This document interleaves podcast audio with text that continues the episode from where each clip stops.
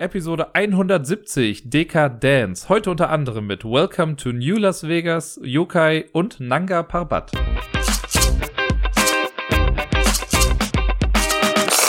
Ihr glaubt gar nicht, wie oft ich die Begrüßung heute schon neu aufnehmen musste, weil ich mich irgendwie immer verhaspelt habe. Deswegen sage ich jetzt einfach Hi und das muss reichen. So, ich habe letzte Woche, ich ziehe das jetzt durch, ein bisschen äh, was gespielt, wie immer. Es werden viele Wiederholungen drin sein, machen wir uns nichts vor. Und ich habe auf Boardgame Arena vieles von den Sachen gespielt, die ich auch schon in den letzten Wochen gespielt habe. Auch da, wie schon beim letzten Mal, ich werde mich da ein bisschen kürzer halten. Es sind aber auch äh, ein paar Sachen dabei, wo ich ein bisschen mehr drauf eingehen kann. Auch für mich neue Sachen. Das freut mich ja immer sehr, wenn ich über Spiele sprechen kann, die ich vorher noch gar nicht kannte. Da gab es jetzt ein paar. Und ja, ich möchte euch einfach mal daran teilhaben lassen. Den Anfang macht aber fast schon standardmäßig ein Spiel, das jetzt schon mehrere, wirklich mehrere, mehrere Male hier im Podcast zu hören war. Und zwar handelt es sich um, ich sag das nicht leichtfertig, aber eines der besten Zwei-Personen-Spiele aller Zeiten. Mittlerweile möchte ich mir selbst eine reinschlagen, wenn ich das sage. Ähm, Jaipur Jaipur, ihr wisst es, dieses schöne Handelskartenspiel für genau zwei Leute, ähm, wo man Handkarten sammelt und die dann verkauft für diese Punktechips und wer das Beste, also am wer von drei Runden zwei gewinnt, so rum, der gewinnt dann das ganze Spiel. Ich wurde äh, bei Boardgame Arena random eingeladen von einem Spieler, den ich so gar nicht kannte. Äh, was mal äh, lustig war, weil das hat sich sehr lange hingezogen. Ich glaube, wir haben das über zwei Wochen jetzt gespielt, dieses eine Match in Jaipur, beziehungsweise diese zwei Runden. Ich konnte dann äh, letztendlich gewinnen. Und einmal, da war ich ein bisschen stolz drauf, muss ich sagen, weil ich glaube, ich hätte eine Runde verloren, wenn ich so gespielt hätte wie immer. Aber ich habe wirklich mal so ein bisschen genauer auf die Auslage geguckt und auf alles und vor allen Dingen auch auf die Anzahl der Karten äh, des Gegners. Und da wusste ich nämlich, es war noch, ich weiß gar nicht mehr, welche Warenart es jetzt genau war, aber es waren auf jeden Fall schon zwei Punktestapel leer. Das eine Runde endet ja bei Jaipur, wenn drei Punktestapel äh, aufgebraucht sind, also drei ne, von diesen Wertungschips, wenn die weg sind. Und zwei waren schon weg und alle anderen waren schon relativ weit unten. Und ich wusste, dass mein Gegenüber hat eine Karte auf der Hand, also hat er erst keine Karten auf der Hand gehabt und hat dann, glaube ich, ein Silber auf die Hand genommen. Und dann wusste ich, ja gut, Silber gehört ja zu den drei Waren, die man nur verkaufen kann, wenn, mindestens, wenn man mindestens zwei Karten auf der Hand hat. Äh, und dann hätte ich Karten verkaufen können schon, aber in der Mitte lag auch noch was, was mir dabei helfen würde, also was auch dazu passen würde. Und normalerweise hätte ich, glaube ich, einfach drauf losgespielt und hätte gesagt, gut, ich verkaufe das jetzt, dann wäre das vorbei gewesen, weil ich hätte damit dann halt auch einen Punktestapel noch leer gemacht. Ähm, und dann dachte ich aber, das ist ein bisschen knapp und irgendwie wäre ich auf der sicheren Seite, wenn ich nicht noch ein oder zwei Karten mehr vielleicht dazu bekomme. Naja, und dann habe ich äh, noch irgendwie, ich glaube, Karten getauscht oder so. Man hat mir gegenüber noch eine Karte genommen, was aber kein Silber war. Und ich wusste ja, okay, er hat ein Silber. Und von der anderen Kartenart, die er irgendwie hatte, äh, waren, glaube ich, da noch genug da oder so. Ich wusste, es gefährdet mich jetzt gerade nicht. Und dann kam noch eine Karte raus, die ich brauchen konnte. Und die habe ich dann genommen. Und dann habe ich die alle verkauft und habe dann wirklich mit einem knappen Vorsprung noch gewonnen. Also hätte ich so gemacht, wie von Anfang an geplant, oder nicht geplant, aber wie ich sonst so spielen würde, dann hätte ich sehr knapp verloren. So habe ich jetzt sehr knapp gewonnen. Was ich äh, beeindruckend fand, dass man ja immer mal wieder auch neue Taktiken ausprobieren kann. Ich weiß gar nicht, warum ich das jetzt hier so besonders fand irgendwie für mich, weil ich meine, ich glaube im physischen Spiel, wenn ich am Tisch sitze, kommt das vielleicht häufiger mal vor und dann achte ich auch, glaube ich, mehr noch auf die Kartenhand, aber bei Boardgame Arena, weil das ja oft so ja, diesen, diesen, das Flair hat von wegen, ja gut, ich mache eben meinen Zug und hau, hau dann wieder ab, ne? Ich gehe nochmal kurz in den Raum rein, da liegt ein Tisch aufgebaut, ich mache das schnell und gehe wieder achte ich gar nicht, also nicht, natürlich gebe ich schon im Prinzip immer alles, aber ich habe das ja auch schon mal gesagt bei Cold Express oder so, ne, dass man die ganzen, das ganze Vorangegangene irgendwie so ein bisschen aus den Augen verliert, wenn so ein Match was länger dauert. Und da wir jetzt die hier zwei Wochen lang dran waren, war das hier definitiv der Fall. Und deswegen fand ich es ganz gut, dass ich mich da nochmal ein bisschen beruhigt habe und einfach nochmal ruhig und überlegt an die Sache rangegangen bin. Lirum Larum, ich habe am Ende gewonnen, ich fand's ganz toll. Jaipur ist immer noch lustig, eins der besten Spiele. Yay! Ein Spiel, bei dem man wirklich nicht viel überlegen muss was ich letzte Woche gespielt habe, ich glaube gegen Tobi zwei, dreimal oder so, war Drachenherz. Wobei ich glaube, letzte Woche haben wir in der Tat nur noch eine Partie dann zu Ende gespielt. Äh, Drachenherz haben wir aber jetzt sehr oft hin und her gespielt. Und ich finde Drachenherz ist so ein Spiel, da muss man nicht allzu viel überlegen, weil man hat halt seine Kartenhand und dann spielst du halt was aus, was dir irgendwie bestmöglich Punkte gibt. Und wenn du nichts hast, was dir bestmöglich Punkte gibt, dann spielst du halt erstmal die Sachen aus, die dir absolut nicht mehr weiterhelfen. In der Hoffnung, dass du dann Karten nachziehst, die dir dann wieder weiterhelfen. Wenn das dann auch nicht passiert, ja, dann hängst du halt da. Ich glaube, ich habe das auch verloren. Ich bin mir nicht mehr ganz sicher, aber ich glaube ja. Äh, ja, das ist Drachenherz. Haken wir das mal ab. Und auch das dritte Spiel, das ich letzte Woche beendet habe, ist ein Spiel, über das ich jetzt schon ein bisschen mehr geredet habe. Es ist Lucky Numbers. Das habe ich ein paar Mal wieder gegen Debbie spielen können. Und eine Erkenntnis, die ich so für mich jetzt diese Woche dann wirklich aber auch getroffen habe, ist, ich glaube, das ist ein Spiel, das ich mir für die Schule holen werde, also für die Arbeit. Denn, also ich, für eine Grundschule wäre es schon ganz gut, aber auch so für fünfte, sechste Klasse, weil es gibt, let's face it, immer mal wieder noch Kinder, die sich mit Zahlen nicht so gut auskennen. Ne? Ich glaube, Mathe ist ja immer noch für viel auch so ein Angstfach. Und in dem Spiel, so blöd das klingt, kann man, und ich versuche das jetzt mal äh, grundschulgerecht zu formulieren, kann man die Kompetenzen im Zahlenraum von 1 bis 20 wunderbar erweitern bzw. verfestigen. Man braucht ja nur die Zahlen von 1 bis 20, aber man muss halt auch gut abschätzen, wenn ich jetzt eine Auslage habe, wo schon irgendwie 13, 15, 17 und 20 liegen, also so in der Diagonalen von oben links nach unten rechts, dann sollte mir ja auf den ersten Blick bewusst sein, ja scheiße, mit den Zahlen von 1 bis 12 kann ich jetzt erstmal gar nichts anfangen, das ist über die Hälfte der Zahlen. Und so versucht man ja dann irgendwie seine Auslage nach und nach doch so zu verändern, dass man bestmöglich Sachen platzieren kann und dann mal auch Zahlen tauscht miteinander. Ich finde das spannend. Ne, das macht, hat so simple Regeln. Für die Schule ist das perfekt, ne? Wenn du dran bist, zieh eine Zahl aus dem Beutel oder nimm halt eine aus der Auslage und tausch die aus oder setz die ein oder so. Mega einfach. Und gerade für Kinder, glaube ich, ist das nochmal ganz gut. Mir selbst als Erwachsener, gut, ich bin jetzt auch im Kopf immer noch ein bisschen Kind, ein bisschen viel vielleicht sogar, mag der ein oder andere behaupten. Ähm, mir macht es ja auch noch Spaß, aber es gibt ja auch andere Erwachsene, denen es auch noch Spaß macht. Also bin ich jetzt nicht die, die einzige Ausnahme in der ganzen Sache. Und ich finde, Lucky Numbers ist so ein bisschen unterschätzt. Ich finde es fast schade, dass das die letzten Jahre an mir vorbeigegangen ist. Weil irgendwie ist das so ein nettes Spiel. Ich glaube, ich hätte es auch ganz gerne einfach hier. Sowohl für die Arbeit als auch für zu Hause. Einfach mal, um so einen schnellen Absacker zu haben. Ja, es ist mega glückslastig, aber das macht ja nichts für so ein kurzes Spiel.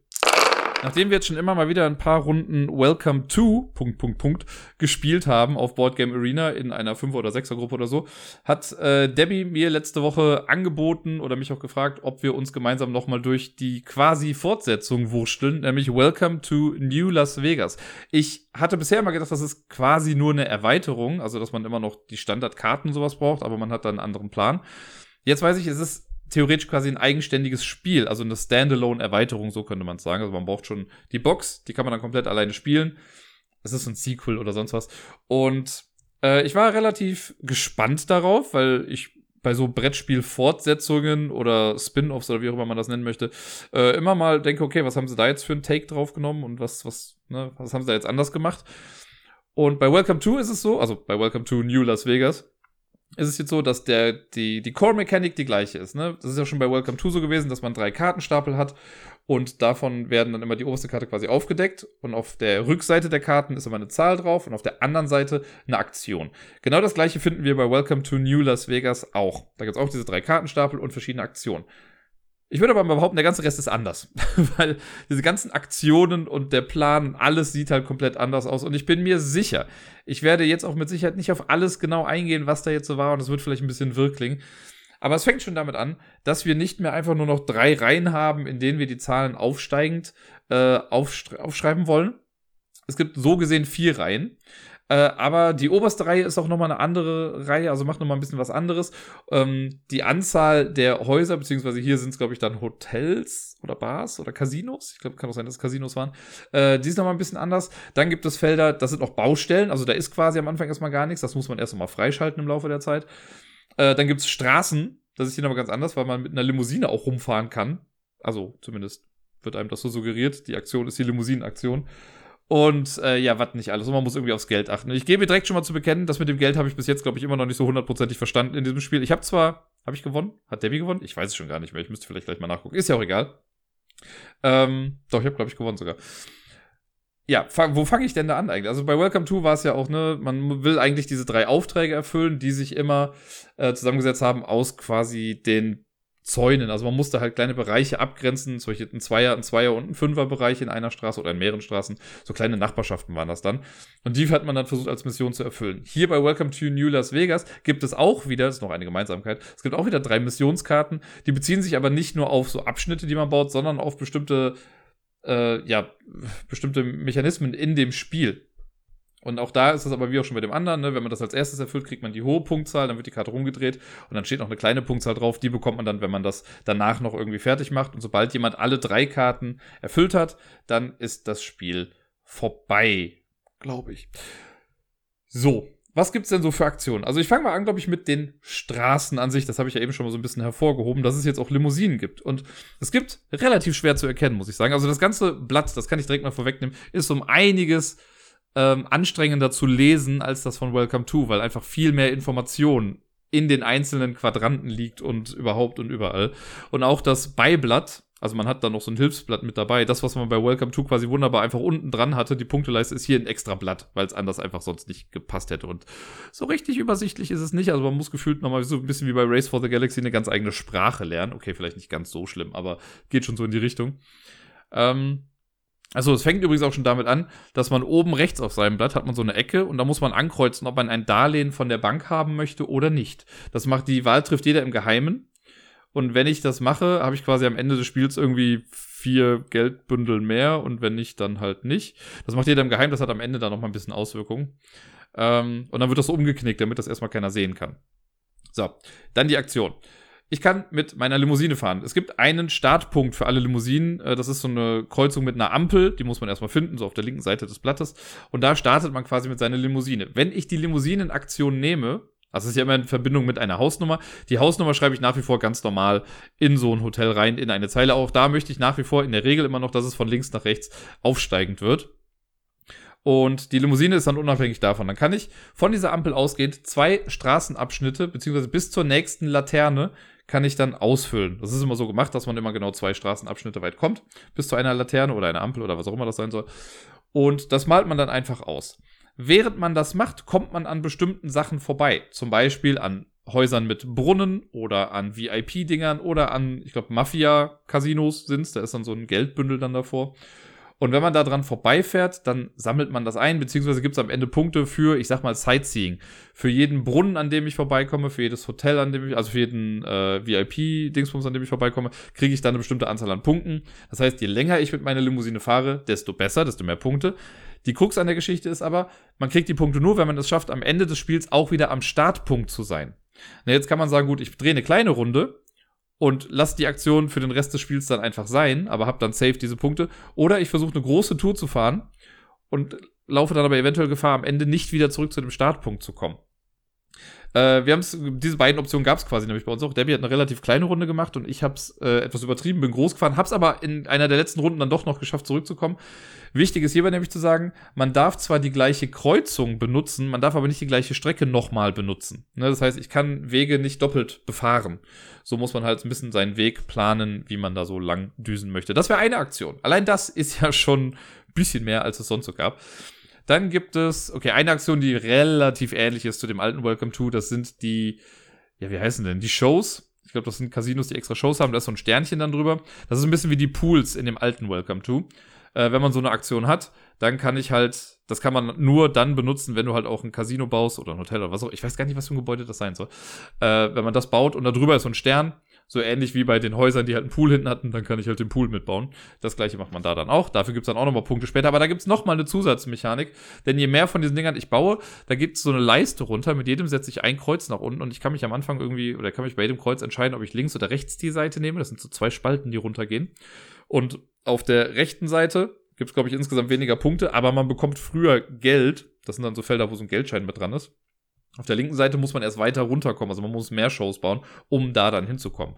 Diese Geldscheine braucht man halt am Ende für äh, so eine Endwertung dann nochmal. Aber ja, das macht man damit quasi.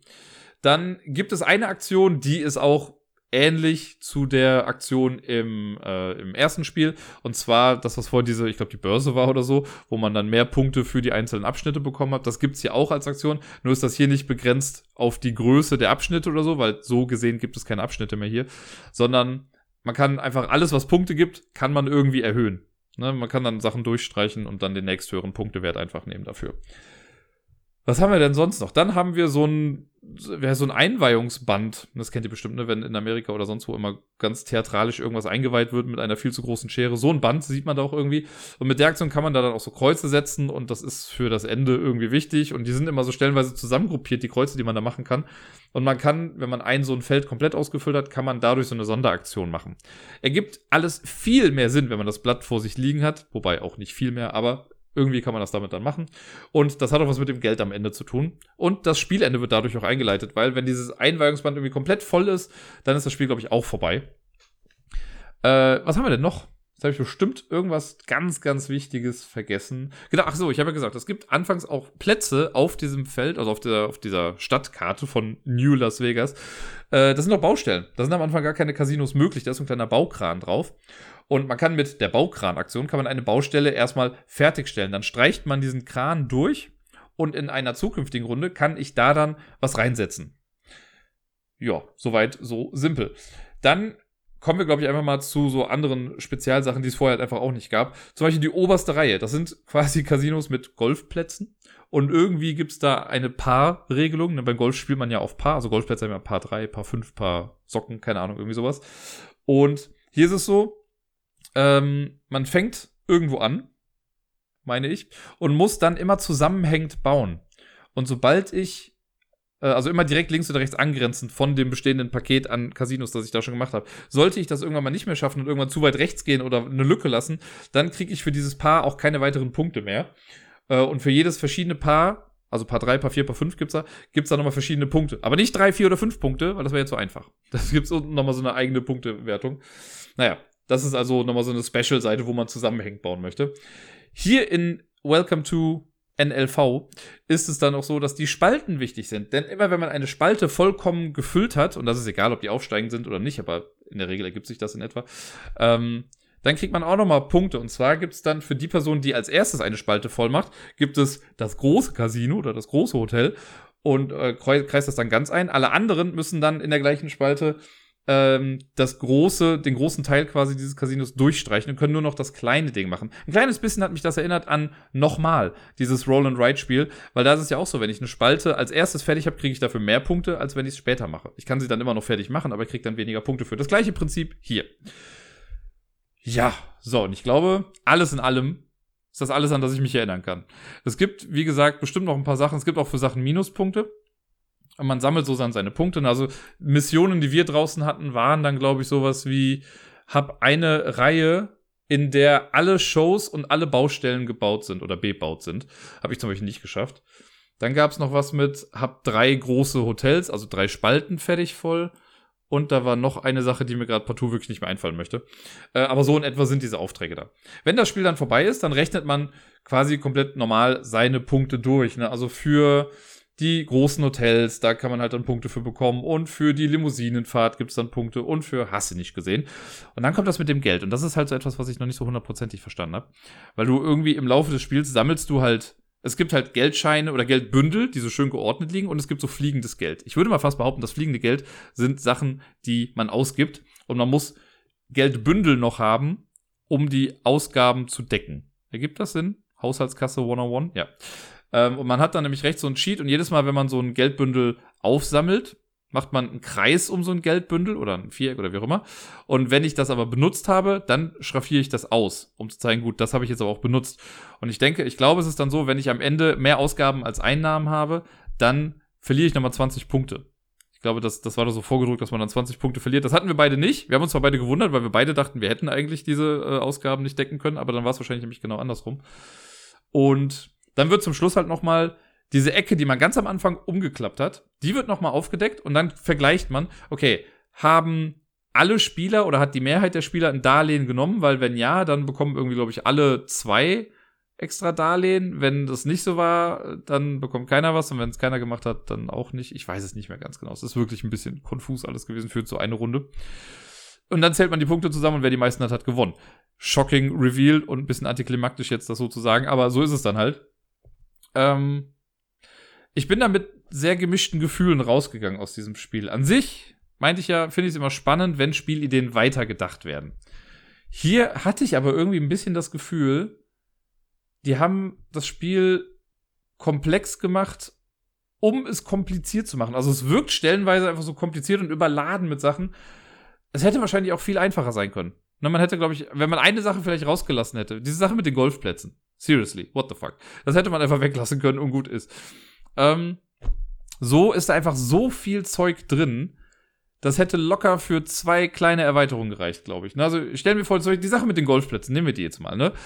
die als kleines Zusatzding, als, als Zusatz extra Scoresheet im ersten Welcome to. Das gleiche Blatt, nur dass die oberen Häuser oben diese Golfplätze dran haben.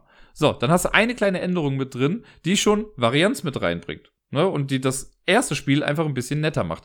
Dann meinetwegen das mit den Straßen. Hätte man auch ein Zusatzblatt machen können. Fertig, ganz einfach.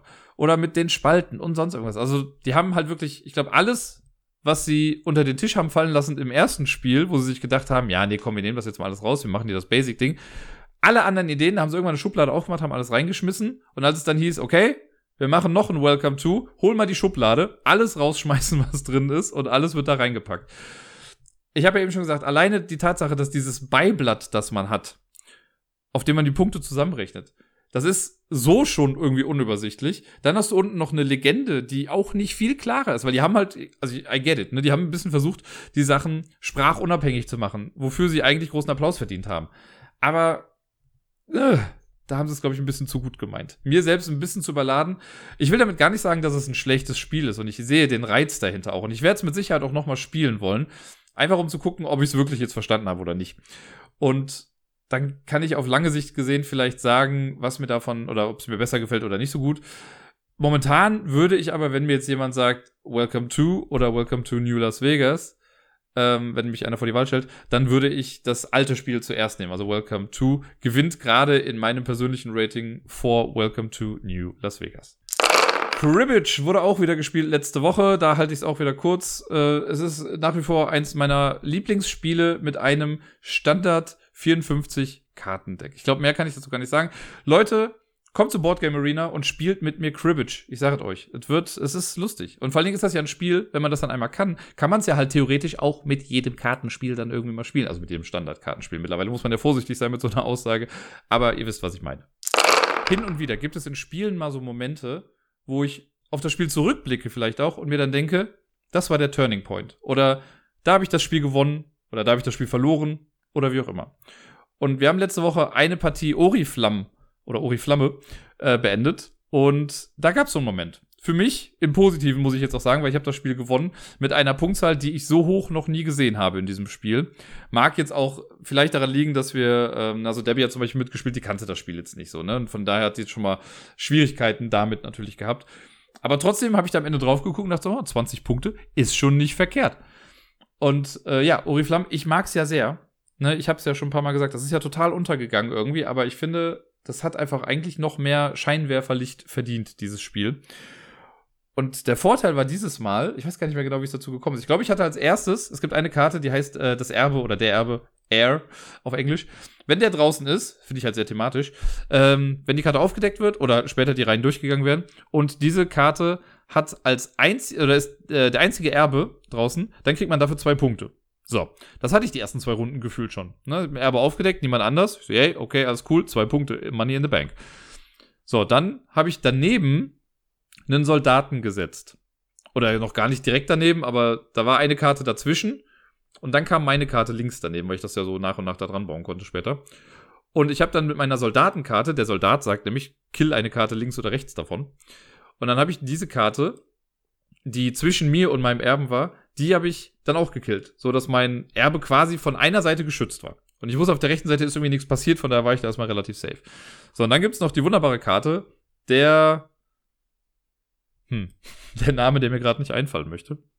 So ein bisschen der äh, Legacy oder sowas. Ich weiß gar nicht mehr genau, wie es heißt. So ein alter König ist das auf jeden Fall. Ähm, den konnte, man kann ja Karten immer nur ganz links oder ganz rechts an die Reihe dran setzen. So, das ist ein bisschen dann schade. Auf jeden Fall ist seine Fähigkeit nämlich, wenn er, wenn man für ihn Punkte bekommt, kriegt man für jede, man kriegt, glaube ich, einen Punkt und einen Punkt extra für jede angrenzende Karte, die aus dem eigenen, äh, aus der eigenen Farbe stammt. Also aus dem eigenen Familienkönigshaus da. So, jetzt habe ich den irgendwie ganz nach rechts gespielt, weil ich dachte mir, wenn ich ihn nach links spiele, habe ich vielleicht so ein bisschen das Problem, dass mir den jemand wegnehmen könnte. Zumal die Fähigkeiten müssen ja ausgeführt werden. Das heißt, im schlimmsten Fall könnte es sogar sein, dass ich mit meinem Soldaten mal so eine Karte rausnehmen müsste. Also man muss auch ne, im schlimmsten Fall seine eigenen Karten killen. Das haben die anderen, glaube ich, auch nicht so ganz bedacht, weil sie hätten einfach darauf spekulieren können, dass ich meine eigenen Erben irgendwann verliere. Naja.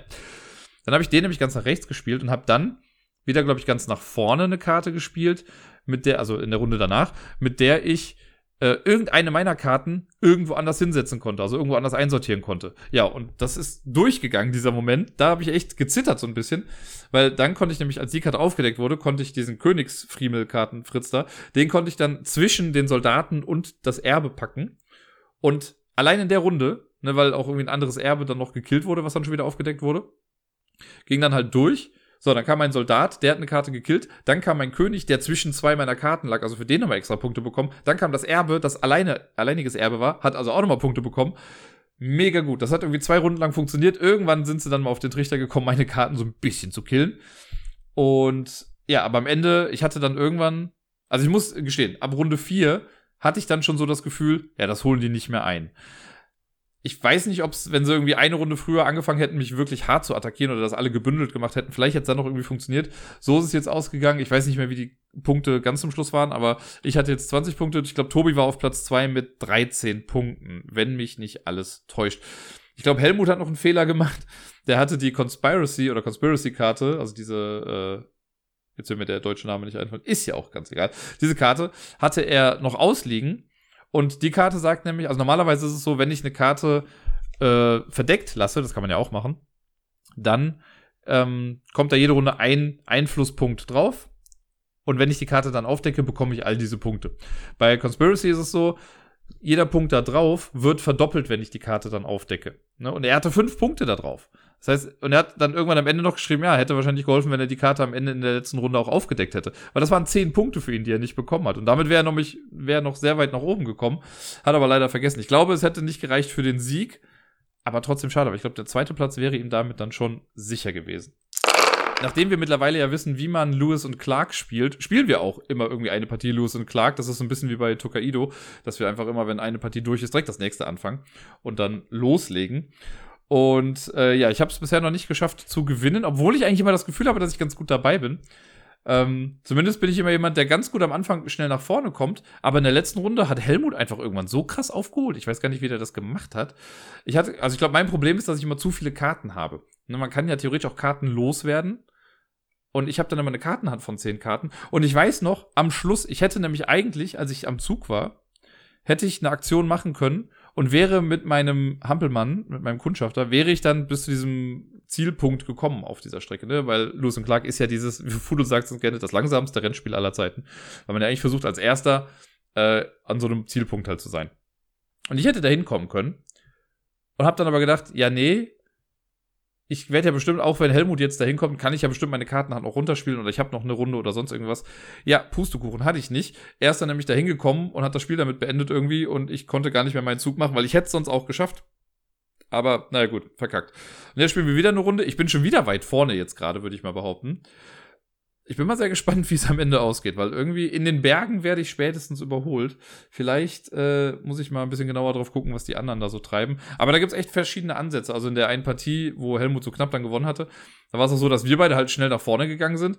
Aber äh, die anderen beiden, äh, Fudel war das unter anderem, haben sich erstmal schön zurückfallen lassen und haben, glaube ich, erstmal die ersten paar Runden drauf geschissen, auf gut Deutsch, äh, was mit dem Progress auf, dieser, auf diesem Fluss da ist, sondern haben erstmal versucht, ihr Deck zu optimieren und dann in einem irgendwie loszulegen. Weil irgendwann kam Fudel dann und ist dann auch relativ schnurstracks nach vorne gelaufen. Hat dann nicht mehr gereicht. Vielleicht muss man einen guten Mittelweg finden, dass man vielleicht sich erstmal wirklich ein bisschen zurückfallen lässt und ein paar Prep-Sachen macht um dann für die Reise wirklich gewappnet zu sein. Ich bin sehr gespannt mit jeder Partie, die wir davon spielen, gefällt mir das Spiel auch wirklich wieder besser. Und es sieht auch einfach sehr, sehr gut aus. Also, ne, ich weiß, Vincent to Trade, ich habe es ja jetzt schon ein paar Mal gesagt, irgendwie so ein bisschen äh, überdrüssig mittlerweile. Aber in dem Spiel finde ich es immer noch sehr, sehr geil. Vor allen Dingen die einzelnen Illustrationen der ganzen Charaktere, die er da gemacht hat. Da ist ja wirklich jede Handkarte individuell gestaltet und das ist echt wunderschön von den Reisen an einem Fluss zu den Reisen auf der ganzen Welt. Tracking the World, auch da, unsere Dauerpartie hat dann mal wieder begonnen und wurde beendet und wie auch immer. Äh, ja, ich glaube, auch da kann ich jetzt wirklich nicht mehr viel mehr sagen. Ich habe es in der letzten Partie mal geschafft, endlich diese Special-Karten, die ich da irgendwie hatte, zu benutzen. Ich weiß gar nicht mehr genau, was der Effekt war, aber wenn man, ich glaube, entweder zwei Karten mit der gleichen Zahl oder zwei Karten mit der gleichen Farbe, wenn man die wegwirft, dann kann man so eine Bonusaktion machen äh, die die anderen halt nicht haben. Da kriegt man am Anfang, glaube ich, einfach was ausgeteilt, zufällig, und die, ähm, ja, kann man dann machen. Und ich hatte sowas wie flieg zum Flughafen in deiner Region und nimm dir einen Farbwürfel aus deiner Region, irgendeinen von irgendeinem Feld. Was ganz gut ist, weil das mit den Würfeln habe ich jetzt ja endlich mal ein bisschen noch mehr verstanden. Man sammelt diese farbigen Würfel, die am Anfang zufällig auf die verschiedenen Städte verteilt werden und man möchte Sets sammeln. Ich dachte immer, man muss in einer Farbe vielleicht irgendwie mehr haben, aber nein, wenn ich ein Set habe aus äh, aus allen vier Farben, die es jetzt gibt. Ich muss gerade überlegen, welche Farben das sind. Ich glaube, es sind gelb, weiß, rot und blau. Ein Set gibt mir erst irgendwie drei Punkte. Habe ich noch ein Set, sind das dann schon fünf Punkte. Habe ich noch ein Set, sind sieben Punkte. Und alles darüber hinaus dann, glaube ich, zehn Punkte oder mehr. Ähm, ist allerdings, glaube ich, sehr schwierig. Das wird man wahrscheinlich nur im Zwei- oder Drei-Personen-Spiel schaffen. Jetzt zu fünft oder zu viert ist da einfach so viel los. Da sammelt man gar nicht so viele Würfel ein. Ja, und dann versucht man natürlich noch die ganzen äh, was heißt die ganzen, aber man versucht immer wieder diese Reisen zu den Sehenswürdigkeiten zu unternehmen, um damit nochmal zusätzliche Punkte zu bekommen. Ich finde es ein schön interessantes Spiel. Ich habe mir jetzt sogar schon bei ein paar Runden auf der Rückseite der Karten dann diese Texte durchgelesen zu den Sehenswürdigkeiten. Mal sehen, was davon hängen bleibt. Aber ich mag ja Spiele, bei denen man unterbewusst auch so ein kleines bisschen was lernt. Es ist immer sehr geil, wenn Fudel oder sonst irgendwer äh, zu einem Spiel einlädt auf Boardgame Arena und niemand kennt das Spiel. So geschehen mit Yokai, einem äh, kleinen Kartenspiel von der äh, Game Factory, ist der Verlag. Und ich hatte das schon immer mal wieder gesehen und habe auch mal auf Twitter hier und da gesehen, dass Leute das gespielt haben und habe das aber nie so ganz verfolgt. Ich weiß gar nicht genau warum, weil jetzt, wo ich es gespielt habe, wir haben schon zwei Runden hinter uns oder sind gerade in der dritten Runde genau, musste ich feststellen, es ist irgendwie schon so mein Ding. Und das liegt, glaube ich, daran, weil ich mag Spiele wie Memory oder Spiele, die so ein bisschen mit dem Gedächtnis halt spielen. Bei Yokai ist es ein bisschen wie bei Memoir. Das ist ein Memory-Spiel mit einem kleinen Twist. Wir erinnern uns, Memoir, das Spiel, hoppala, ich bin hier gegen meinen äh, Dingsel gedongelt. Äh, bei Memoir war es ja so, das ist auch quasi Memory, ne? man hat, sieht Karten vor sich, erstmal nur, also ich gucke mir drei Karten an, die auf meiner Seite liegen, leg die verdeckt hin, sondern deckst du eine Karte auf und ich muss eine Karte aufdecken, dann die entweder das gleiche Tier oder den gleichen Hintergrund hat. Und so merkt man sich natürlich auch, was in der Auslage liegt und äh, versucht dann einen zur Aufgabe zu zwingen, was ein cooler Twist ist zu dieser ganzen Memory-Mechanik. Yokai ist ein kooperatives Memory-Spiel, was ich an sich ja schon geil finde, weil wer mich mittlerweile kennt, weiß, ich mag kooperative Spiele ganz gerne.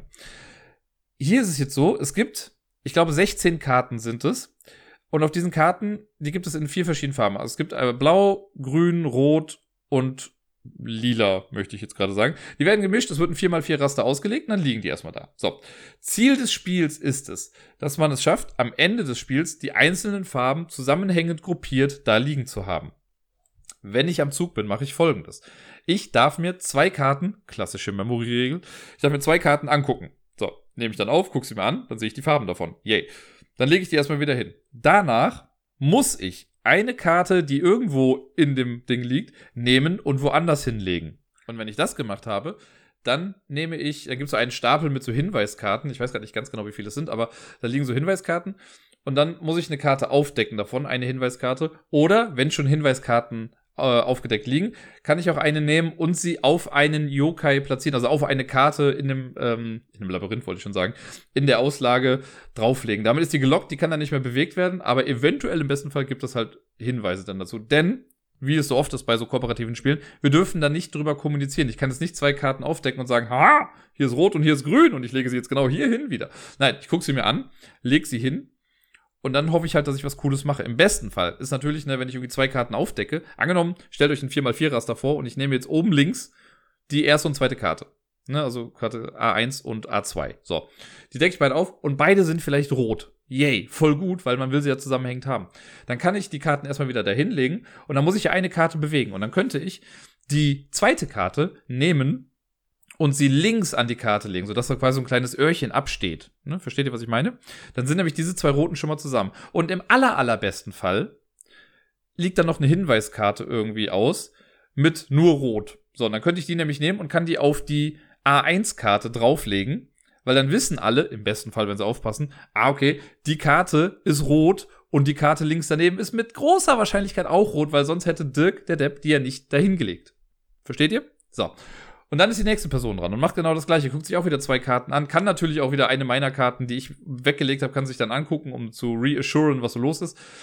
Und muss dann aber auch wieder ne, zwei Karten angucken, zurücklegen, eine Karte, und das muss keine Karte sein, die man sich vorher angeguckt hat, eine Karte aus dem Labyrinth nehmen und woanders hinsetzen. Und dann auch wieder eine Hinweiskarte entweder aufdecken oder setzen. Diese Hinweiskarten sind der Timer im Spiel. Irgendwann wird es halt nicht mehr möglich sein, Hinweiskarten aufzudecken, weil alle Hinweiskarten schon aufgedeckt sind. Dann muss man die Hinweiskarten platzieren. Mit diesen Hinweiskarten ist das wie folgt. Ich habe ja eben gesagt, es gibt so tolle Hinweiskarten, wo einfach drauf steht, alles rot. Davon gibt es halt für jede Farbe genau ein. Mega gut. Das Ding ist, die anderen haben das halt nicht. Da hast du halt vielleicht eine Hinweiskarte, die sagt rot oder grün oder blau oder lila. Ne? Oder auch im schlimmsten Fall sowas wie rot, blau oder lila. Dann hast du da halt so alle drei Farben drauf und ja, dann musst du das da drauflegen und äh, die anderen müssen dann raten quasi, was das denn so sein kann. Das macht das Ganze dann ein bisschen schwieriger. Und irgendwann ist halt dieses schöne 4x4-Raster, was man am Anfang gebaut hatte, ist halt auch kein 4x4-Raster mehr, weil man ja immer Karten anders hinstellt und hinlegt. Und irgendwann ist das so ein komisches Gebilde, was man da hat. Es gibt die große Regel, das kennt man ja aus vielen Spielen so ähnlich, dass dieses Konstrukt sich nicht trennen darf. Also es muss immer zusammenhängend sein, was manchmal auch tricky ist, ne? wenn man irgendwie eine Karte gerade wegnehmen möchte, die da gar nicht hinpasst. Geht nicht, da muss man erst eine andere da hinlegen, damit jemand anderes dann die Karte wegpacken kann. Und man kann, wenn man am Zug ist, glaube ich, auch anstatt den ganzen Kladderadatsch dazu machen, kann man auch sagen, ich behaupte, alles liegt jetzt richtig. Das macht man sehr wahrscheinlich dann gegen Ende. Und ähm, ja, dann wird quasi alles aufgedeckt und man guckt nach, ob man gewonnen hat oder nicht. Uns ist es bisher nicht gelungen. Und ich prangere das, nein, ich prangere das nicht an, ich äh, verurteile da niemanden der Mitspieler und Mitspielerinnen, sondern äh, Boardgame Arena. Einfach die Umstände bei Boardgame Arena. Gar nicht, dass die das falsch programmiert haben oder so, das funktioniert super da. Aber wie bei schon so anderen Spielen, wo ich das immer mal gesagt habe, das Spiel lebt, glaube ich, eher davon, wenn man am Tisch zusammensitzt und eine zusammenhängende Partie spielt. Wenn ich jetzt heute, ich nehme übrigens gerade am Sonntag auf, aber wenn ich jetzt sonntags mir das Board angucke, mir zwei Karten angucke und die irgendwie hinplatziere und einen Tag später gucke ich wieder drauf, habe ich doch keine Ahnung mehr, was ich vorher gesehen habe oder was ich irgendwie wohin gelegt habe. Es gibt so die kleine Hilfe, dass man immer sehen kann, was sich die Leute vor einem angeguckt haben. Also dann so Augensymbole drauf. Da weiß man so, okay, der hat das versetzt, der hat das gemacht oder so. Das geht dann noch. Aber äh, ja, ich glaube, wenn man das am Stück spielt, hat man es ein bisschen einfacher, weil man das mehr nachvollziehen kann, was da eigentlich gerade passiert ist. Aber Leute, dieses Spiel macht mir voll Spaß. Ich mag die Idee davon total. Auch ein Spiel, was ich unbedingt haben möchte, auf lange Sicht gesehen. Ich find's richtig gut. Weil es halt auch wieder, ne, aus einer simplen Idee, ähnlich wie Memoir, und das ist hier die gleiche Idee quasi, Memory, einfach was Neues gemacht hat. Kooperatives Memory-Spielen. Sowas habe ich, wenn mich nicht alles täuscht, noch nie vorher irgendwie großartig mitbekommen. Oder noch nicht gesehen zumindest. Zumindest möchte mir gerade nichts einfallen in diese Richtung. Und das finde ich schon sehr, sehr äh, beeindruckend. Also nicht beeindruckend, weil mir jetzt nichts anderes einfallen möchte. Wahrscheinlich sagt jetzt irgendjemand anderes, Moment, es gibt doch 35 andere Spiele, die das machen. Mir fällt es halt gerade noch nicht ein, aber ich finde die Idee, die dahinter steckt, dieses kooperative Memory-Spiel, finde ich sehr, sehr cool. Ein paar Runden Q-Birds habe ich letzte Woche auch wieder spielen können. Mal nicht gegen Debbie, sondern gegen den Gordon der äh, schon lange ein treuer Zuhörer ist und der hat mich bei Boardgame Arena mal dazu rausgefordert. Wir haben zwei Partien mittlerweile gespielt. Eventuell habe ich beide für mich entscheiden können. Ähm, hat wie immer Spaß gemacht. Qbirds ist halt einfach echt ein cooles Spiel.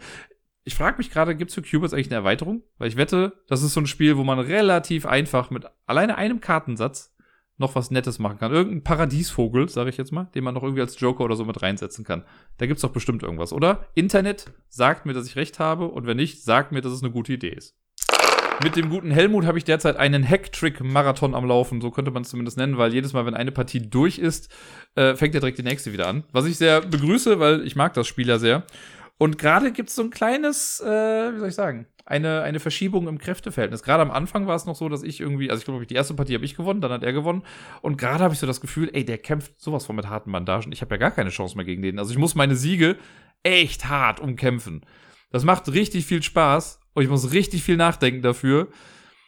Aber jedes, also jedes Mal, wenn ich einen Punkt gemacht habe, denke ich mir so, boah, ey, das hat sich angefühlt wie drei Partien gerade irgendwie und dabei war es nur eine. Das ist richtig gut. Ich mag das ja, wenn man jemanden hat, der einen wirklich auch nochmal fordert in so einer, äh, in so einem Spiel oder in irgendeiner Sache. Äh, was das angeht, werde ich in der Tat wirklich gerne gefordert. Weil ich hier auch immer noch die Chance sehe, ne, gut, ich schaff's ja immer mal wieder einen Punkt zu machen. Aber meine Güte, ey, ich, ich hoffe, jetzt gerade ist, glaube ich, relativ ausgeglichen in der Partie, die wir gerade am Laufen haben. Äh, beim letzten Mal habe ich am Ende kein Land mehr gesehen, da hat er mich einfach fertig gemacht. Vor zwei, drei Wochen schon habe ich mal gegen Deni und Bödi eine Partie Seven Wonders äh, auf Boardgame Arena gespielt. Dieses Mal gab es jetzt wieder eine Runde mit den anderen üblichen Verdächtigen, mit denen ich hier immer so Spiele spiele. Und da sind wir jetzt auch schon mittlerweile wieder in der nächsten Partie schon. Aber eine haben wir letzte Woche abgeschlossen. Ich glaube, es war eine, vielleicht waren es auch zwei. Und äh, ja, Seven Wonders dazu kann ich, glaube ich, auch nicht mehr viel sagen. Es ist ein wundervolles Drafting-Spiel. Mir gefällt es sehr, sehr gut. Ähm, in Boardgame Arena ist es halt ganz schön, dass man relativ einfach die Sachen klicken kann. Ich finde, die Übersicht ist hin und wieder ein kleines bisschen schwierig, weil man halt nicht genau die, die Karten sieht und irgendwie ist die Anordnung dann manchmal ein bisschen komisch. Aber alles in allem ist Seven Wonders einfach, das Basisspiel von Seven Wonders ist einfach, glaube ich, komplett gut durchdacht und gut gebalanced. Ich persönlich, das können andere vielleicht anders sehen, die es vielleicht schon total oft gespielt haben, aber ich persönlich finde, das ist eins der am besten gebalanceden Spiele, die ich so kenne, weil ich bin ja selber schuld, ne, was ich meinem, meinem Gegenüber oder meiner, dem, dem Nachbarn quasi gebe.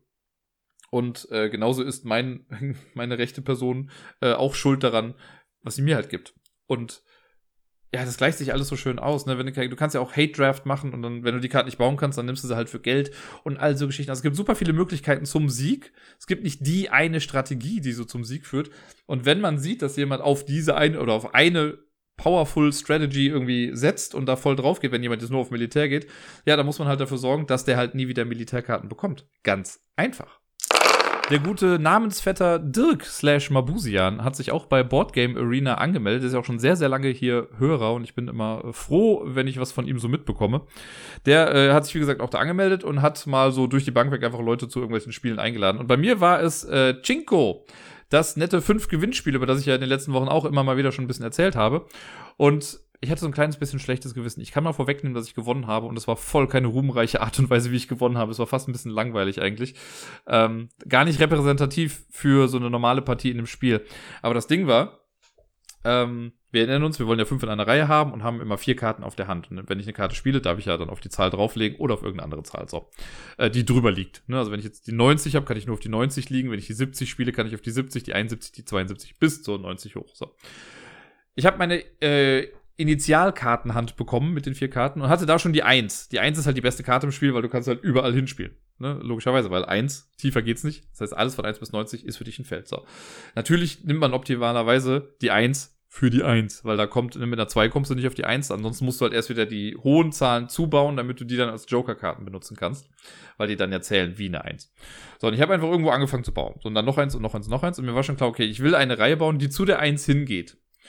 Und das habe ich so ein bisschen gemacht habe irgendwie zwei Steine, glaube ich, gesetzt und dann hat Dirk auf eine Seite schon blockiert. Und ich dachte, ja, okay, vielleicht hat er jetzt noch die andere Zahl und blockiert auf der anderen Seite. Hat er aber nicht. Und dann konnte ich meinen dritten Stein dahin setzen. Und dann hing ich aber ein bisschen fest, weil dann brauchte ich, glaube ich, eine, was war das? Die zwei, genau. Das war so die, die eins, die zwei und dann kam irgendwie die acht oder die 16 oder keine Ahnung, irgendwas kam da halt.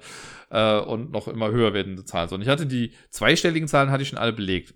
So, und dann habe ich einfach mal weil ich es konnte, habe ich die 1 gelegt und die 1 auch gespielt. So, das heißt, ich hatte einen Stein auf der 1, dann die Lücke auf der 2 und dann schon drei Steine zusammen. Das heißt, ich brauchte nur noch die Lücke mit der 2. Nur noch das. Was habe ich gemacht? Ich habe meine Kartenhand erst wieder auf 4 aufgefüllt und dann habe ich nur noch Karten ausgetauscht. Ich habe einmal, als äh, Dirk irgendwie an der Stelle war, wo er auch irgendwie schon zwei, drei oder so zusammen hatte, da habe ich mal eine Karte dann gespielt, um ihn zu blocken. Aber dann habe ich wieder eine Karte gezogen und einfach nur noch Karten ausgetauscht, in der Hoffnung, die 2 zu ziehen. Ich weiß, dass das total riskant war eigentlich, ne? weil es hätte ja sein können, dass Dirk die ganze Zeit die 2 auf der Hand hat und sich denkt, ey, ich chill mal hier mein Leben und warte einfach ab, ne, und denke oder lass ihn mal im Glauben, dass er irgendwann die 2 zieht. Aber irgendwann habe ich die 2 dann wirklich gezogen, so, und dann habe ich halt gewonnen. Ich glaube, in der Zwischenzeit hätte er diese andere Taktik gemacht, wie, okay, ich baue die 90 zu, die 89, die 88, all diese hohen Zahlen, in der Hoffnung, dann eine dieser hohen Zahlen, also mit niedrigen Zahlen, die hohen Zahlen zubauen, damit man, wenn man die hohen Zahlen bekommt, die als Joker benutzen kann. Damit hätte er mich kriegen können. Äh, zu ja, einer sehr großen Wahrscheinlichkeit. Aber so, ja, war das sehr ruhmreich. Ich habe wirklich im ganzen Spiel, also ne, man braucht fünf zu gewinnen. Ich habe sechs insgesamt gelegt, glaube ich. Das äh, kleines bisschen hat es mir wirklich leid getan. Aber ey, ne, wenn es geht, also schlecht fühle ich mich jetzt dann doch nicht. Aber es war jetzt nicht so die repräsentative Partie Jinko. So ähnlich wie bei Yokai schon, gibt es immer mal wieder Spiele, die spiele ich und dann denke ich mir, ey, warum habe ich davon mein Leben lang vorher nichts mitbekommen? Das ist doch total super. Ähnlich passiert mit Nanga Parbat. Das ist ein Spiel auf Boardgame Arena, zu äh, dem ich von Helmut eingeladen wurde. Und ich hatte, ich habe das gesehen, ne, das Board hat sich aufgebaut und das Cover auch schon vorher. Und ich dachte mir so, ich habe keine Ahnung, was ich hier machen soll. Und dann habe ich irgendwie das in den Chat auch reingeschrieben, so zu Helmut. Ich so, ey, ich, hab, ich weiß nicht, was ich hier tue oder tun soll. Dann meinte er so, ja, Tiere sammeln und Punkte machen und Zelte bauen oder irgendwie sowas. Also eine relativ kurze Überbrückung. Ich dachte so, hm, okay, alles klar, immer noch keine Ahnung. Dann habe ich ein kleines bisschen wirklich die Regeln auch nur überflogen. Aber irgendwann hat's relativ schnell, muss ich sagen, Klick gemacht. Das basiert auf, also das hat einen ganz bestimmten Grund. Da versuche ich im besten Fall später noch drauf zu kommen, wenn ich es nicht vergesse. Ich mache mir mal ein Kreuz in die Finger, damit ich das äh, nachher noch weiß. Äh, bei Nanga Parbat ist es wie folgt. Wir haben sechs kleine Pyramidchen. Pyramiden mit unten drei, dann zwei, dann eins. Und diese sechs Pyramiden sind auch angeordnet wie eine Pyramide. Ne? Also es gibt dann eine Reihe mit unten drei Pyramiden, darüber sind zwei, oben nochmal eine. Das hat einen ganz bestimmten Grund, warum das so ist. Die werden am Anfang geseedet, da werden quasi kleine Tierchen draufgelegt. Es gibt fünf verschiedene Tiere, nein, das ist gelogen, es gibt sechs verschiedene Tiere ähm, in verschiedenen Farben. Das sind jetzt bestimmt irgendwelche wichtigen Tierarten, die mir jetzt nicht einfallen. Es gibt weiß, braun, schwarz, rot, blau und braun. Das sind die Tiere, die es gibt. Fünf. Habe ich jetzt fünf aufgezählt? Wahrscheinlich. Naja. Ähm, diese Tiere werden da irgendwie random draufgelegt. Dann gibt es so ein kleines Bergsteiger-Miepelchen, das markiert immer, auf welcher kleinen Pyramide man gerade irgendwie spielt. Und wenn ich, ähm, wenn das Spiel dann losgeht, dann muss eine Person, die dann gerade mitspielt. Ich weiß gar nicht, ob das dann der Startspieler ist oder so, aber muss oder muss auswählen, wo der steht am Anfang, auf welcher kleinen Pyramide. Und die andere Person fängt dann an. Wenn man am Zug ist, macht man relativ simpel eine Sache erstmal. Und zwar nimmt man sich ein Tier aus dieser kleinen Pyramide, an der man gerade spielt. Ne, dann kann ich mir irgendeins rausnehmen. Angenommen, ich nehme mir das oberste, das, was an der Spitze steht. Ich könnte mir jedes andere nehmen, aber ich nehme das jetzt mal an der Spitze. Was dann passiert, relativ einfach wie genial, dann wandert dieses kleine Miepelchen, das gelbe, das anzeigt, auf welcher Pyramide wir spielen, wandert dann von den kleinen Pyramiden zur obersten. Ne, also wenn ich in der kleinen Pyramide das oberste Feld nehme, spielen wir danach auf der obersten kleinen Pyramide weiter. Und wenn ich jetzt da irgendwie das Feld unten in der Mitte nehme, dann wandern wir in die Pyramide, die unten in der Mitte ist. Ich hoffe, dass das einigermaßen verständlich ist. Aber es ist ein sehr, sehr cooles System, wie ich finde. Und es war mir halt schon bekannt. Später mehr, ich habe das Kreuz immer noch in den Fingern. Diese Tiere, die wir sammeln, die kann man später in Punkte umwandeln. Immer wenn wir ein äh, Tier wegnehmen, wird aber noch zusätzlich ein eigener Miepel reingesetzt in dieses Feld. So, und es gibt so eine Punkteleiste unten links und oben links ist so eine, ein Wertungsdiagramm, so kann man es vielleicht irgendwie nennen, oder eine Wertungstabelle. Äh, und jeder Spieler hat auch so ein Playerboard vor sich. Da sammelt man die Tiere dann drauf, um das anzuzeigen. Denn alle Tiere haben auch nochmal irgendwie so eine Special-Fähigkeit. Da komme ich später vielleicht nochmal drauf zurück. Äh, wichtig, wie man Punkte macht in dem Spiel. Wenn ich Tiere sammle, äh, oder beziehungsweise kann ich auf drei verschiedene Arten und Weisen Punkte sammeln. Streng genommen vier, aber hauptsächlich sind es erstmal drei. Und zwar kann ich äh, gleiche Tiere sammeln. Das heißt, wenn ich irgendwie viermal das weiße Tier gesammelt habe, kann ich das am Ende meiner Runde eintauschen gegen Punkte. Und dann ist da so eine, eine Zeile für gleiche Tiere. Und oben drüber steht immer, wie viele Tiere ich quasi brauche. Es gibt zweimal, dass man nur drei braucht davon. Also das ist auch für alle Wertungen nachher gleich. Also zweimal braucht man nur drei. Aber es gibt einen, also wenn ich der Erste bin oder die Erste, die äh, drei weiße Tiere irgendwie eintauscht oder drei gleiche Tiere eintauscht, dann nehme ich das mit dem höheren Punktewert. Also ich kann drei eintauschen für, sag ich jetzt mal, vier Siegpunkte, ich kann aber drei eintauschen für zwei Siegpunkte. Ist ja logisch, wenn ich das als erstes mache, dass ich das mit mehr Punkten nehme. Je mehr Tiere ich aber eintauschen kann, wenn ich jetzt sechs gleiche habe, das ist das Höchste, was man hat, äh, haben kann, dass man sechs gleiche Tiere einwirft oder eintauscht, dann kriege ich dafür auch die höchste Punktzahl. Dann legt man da so einen kleinen Wertungswürfel drauf und geht mit seinem, also auf dem Punktetracker geht man dann halt die Punkte nach vorne. Von diesen Wertungswürfeln habe ich nur fünf. Das heißt, ich kann auch immer die billigsten Sachen machen, aber habe dann nicht mehr viel für die, für die Money Shots quasi, ne, für die großen Sachen. Das heißt, man muss sich das schon ein bisschen einteilen, wie man irgendwie die Punkte macht. Bei der Punkteleiste ist es auch irgendwie so wie folgt. Es können nie die beiden Spieler, also nur für zwei Leute, es können nie beide Spieler auf dem gleichen Feld sein. Das ist so ähnlich, wie ich es letztens schon mal bei Space Race hatte. Wenn Helmut vorne steht, angenommen Helmut macht einen Punkt und ich mache danach auch einen Punkt, dann überspringe ich ihn. Dann kriege ich quasi einen Siegpunkt extra noch dazu. Äh, was ich immer ein sehr nettes Ding irgendwie, also eine sehr nette Mechanik finde in so Sachen. So, gleiche Tiere war eine Sache. Ungleiche Tiere, wer hätte damit rechnen können, ist auch eine Sache. Also wenn ich drei ungleiche Tiere, beziehungsweise auch sechs ungleiche Tiere habe, dann ähm, kann ich die auch eintauschen für Punkte. Und ihr werdet euch jetzt vielleicht fragen, hey, Moment, aber es gibt doch nur fünf verschiedene Tiere. Und ich glaube, es sind fünf. Ich komme einfach nicht mehr drauf gerade. Was hatte ich gesagt? Es gibt blau, nee, blau, rot, das sind die beiden rechts, dann schwarz, weiß, braun, Irgendwas. Grau. Es gibt noch Grau, glaube ich sogar. Das mag sein. Ja, kann gut sein, genau. Dann gibt's das auch noch. So, dann kann ich nämlich auch sechs ungleiche Tiere holen. Dann ist das gar nicht so kompliziert. Und diese sechs ungleichen Tiere ne, gibt man halt quasi ab in den Vorrat, in die Bank oder wie auch immer. Und dann sind die weg und dann kann man damit Punkte machen und sammelt die dann auf dieser Fortschrittsleiste. Und die letzte Aktion oder das letzte Ding, wie man Punkte machen kann, das sind Camps. Jeder Spieler hat nämlich auch noch Camps vor sich. Und ähm, ich habe ja schon gesagt, immer wenn man ein Tier wegnimmt, setzt man einen kleinen Miepel auf das jeweilige Feld. Und diese Zeltreihe, diese Camp-Reihe, bezieht sich darauf, wenn ich am Ende meiner Runde damit Punkte machen möchte, dann muss ich Miepel, die angrenzend zueinander sind, entfernen und kann da Camps hinsetzen. Also wenn ich drei Miepel nebeneinander habe, mega gut, dann nehme ich die weg und kann dann da drei Camps hinbauen und kriege dafür dann Punkte. Die Camps baut man halt hin, damit man auch weiß, welche Miepel man jetzt schon benutzt hat.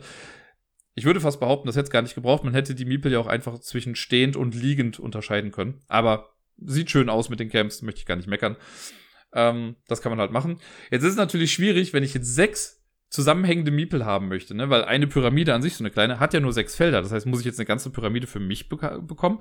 Das ist fast nicht unmöglich, aber sehr unwahrscheinlich, dass das passiert, weil das Gegenüber ja ein bisschen mitguckt noch. Und deswegen haben sie das so gemacht, dass die äh, Außenfelder der Pyramiden noch so ein bisschen miteinander zusammenhängen. Also die, äh, wie soll ich das am besten beschreiben? Die bei der obersten Pyramide Ne, die hat ja oben ein Feld, dann zwei, unten drei. Das ganz, das Feld unten links ist dann verbunden mit dem obersten Feld der Pyramide darunter links. Und das Feld unten rechts ist da verbunden mit dem obersten Feld der Pyramide darunter rechts. Wenn man sich das anguckt, ergibt das alles eine ganze Menge mehr Sinn. Aber ja, so kann man dann auch über diese Verbindungen Leute miteinander zusammenhängend in dem Ding haben. So sammelt man Punkte und äh, setzt dann seine Wertungswürfel dann da rein und versucht am Ende die meisten Punkte zu haben. Das ganze Spiel geht 15 Runden lang. Jede Runde wird ja ein Spiel, äh, ein Tier rausgenommen und ich glaube, es ist dann so, dass am Ende auch einfach keine Tiere mehr da sind.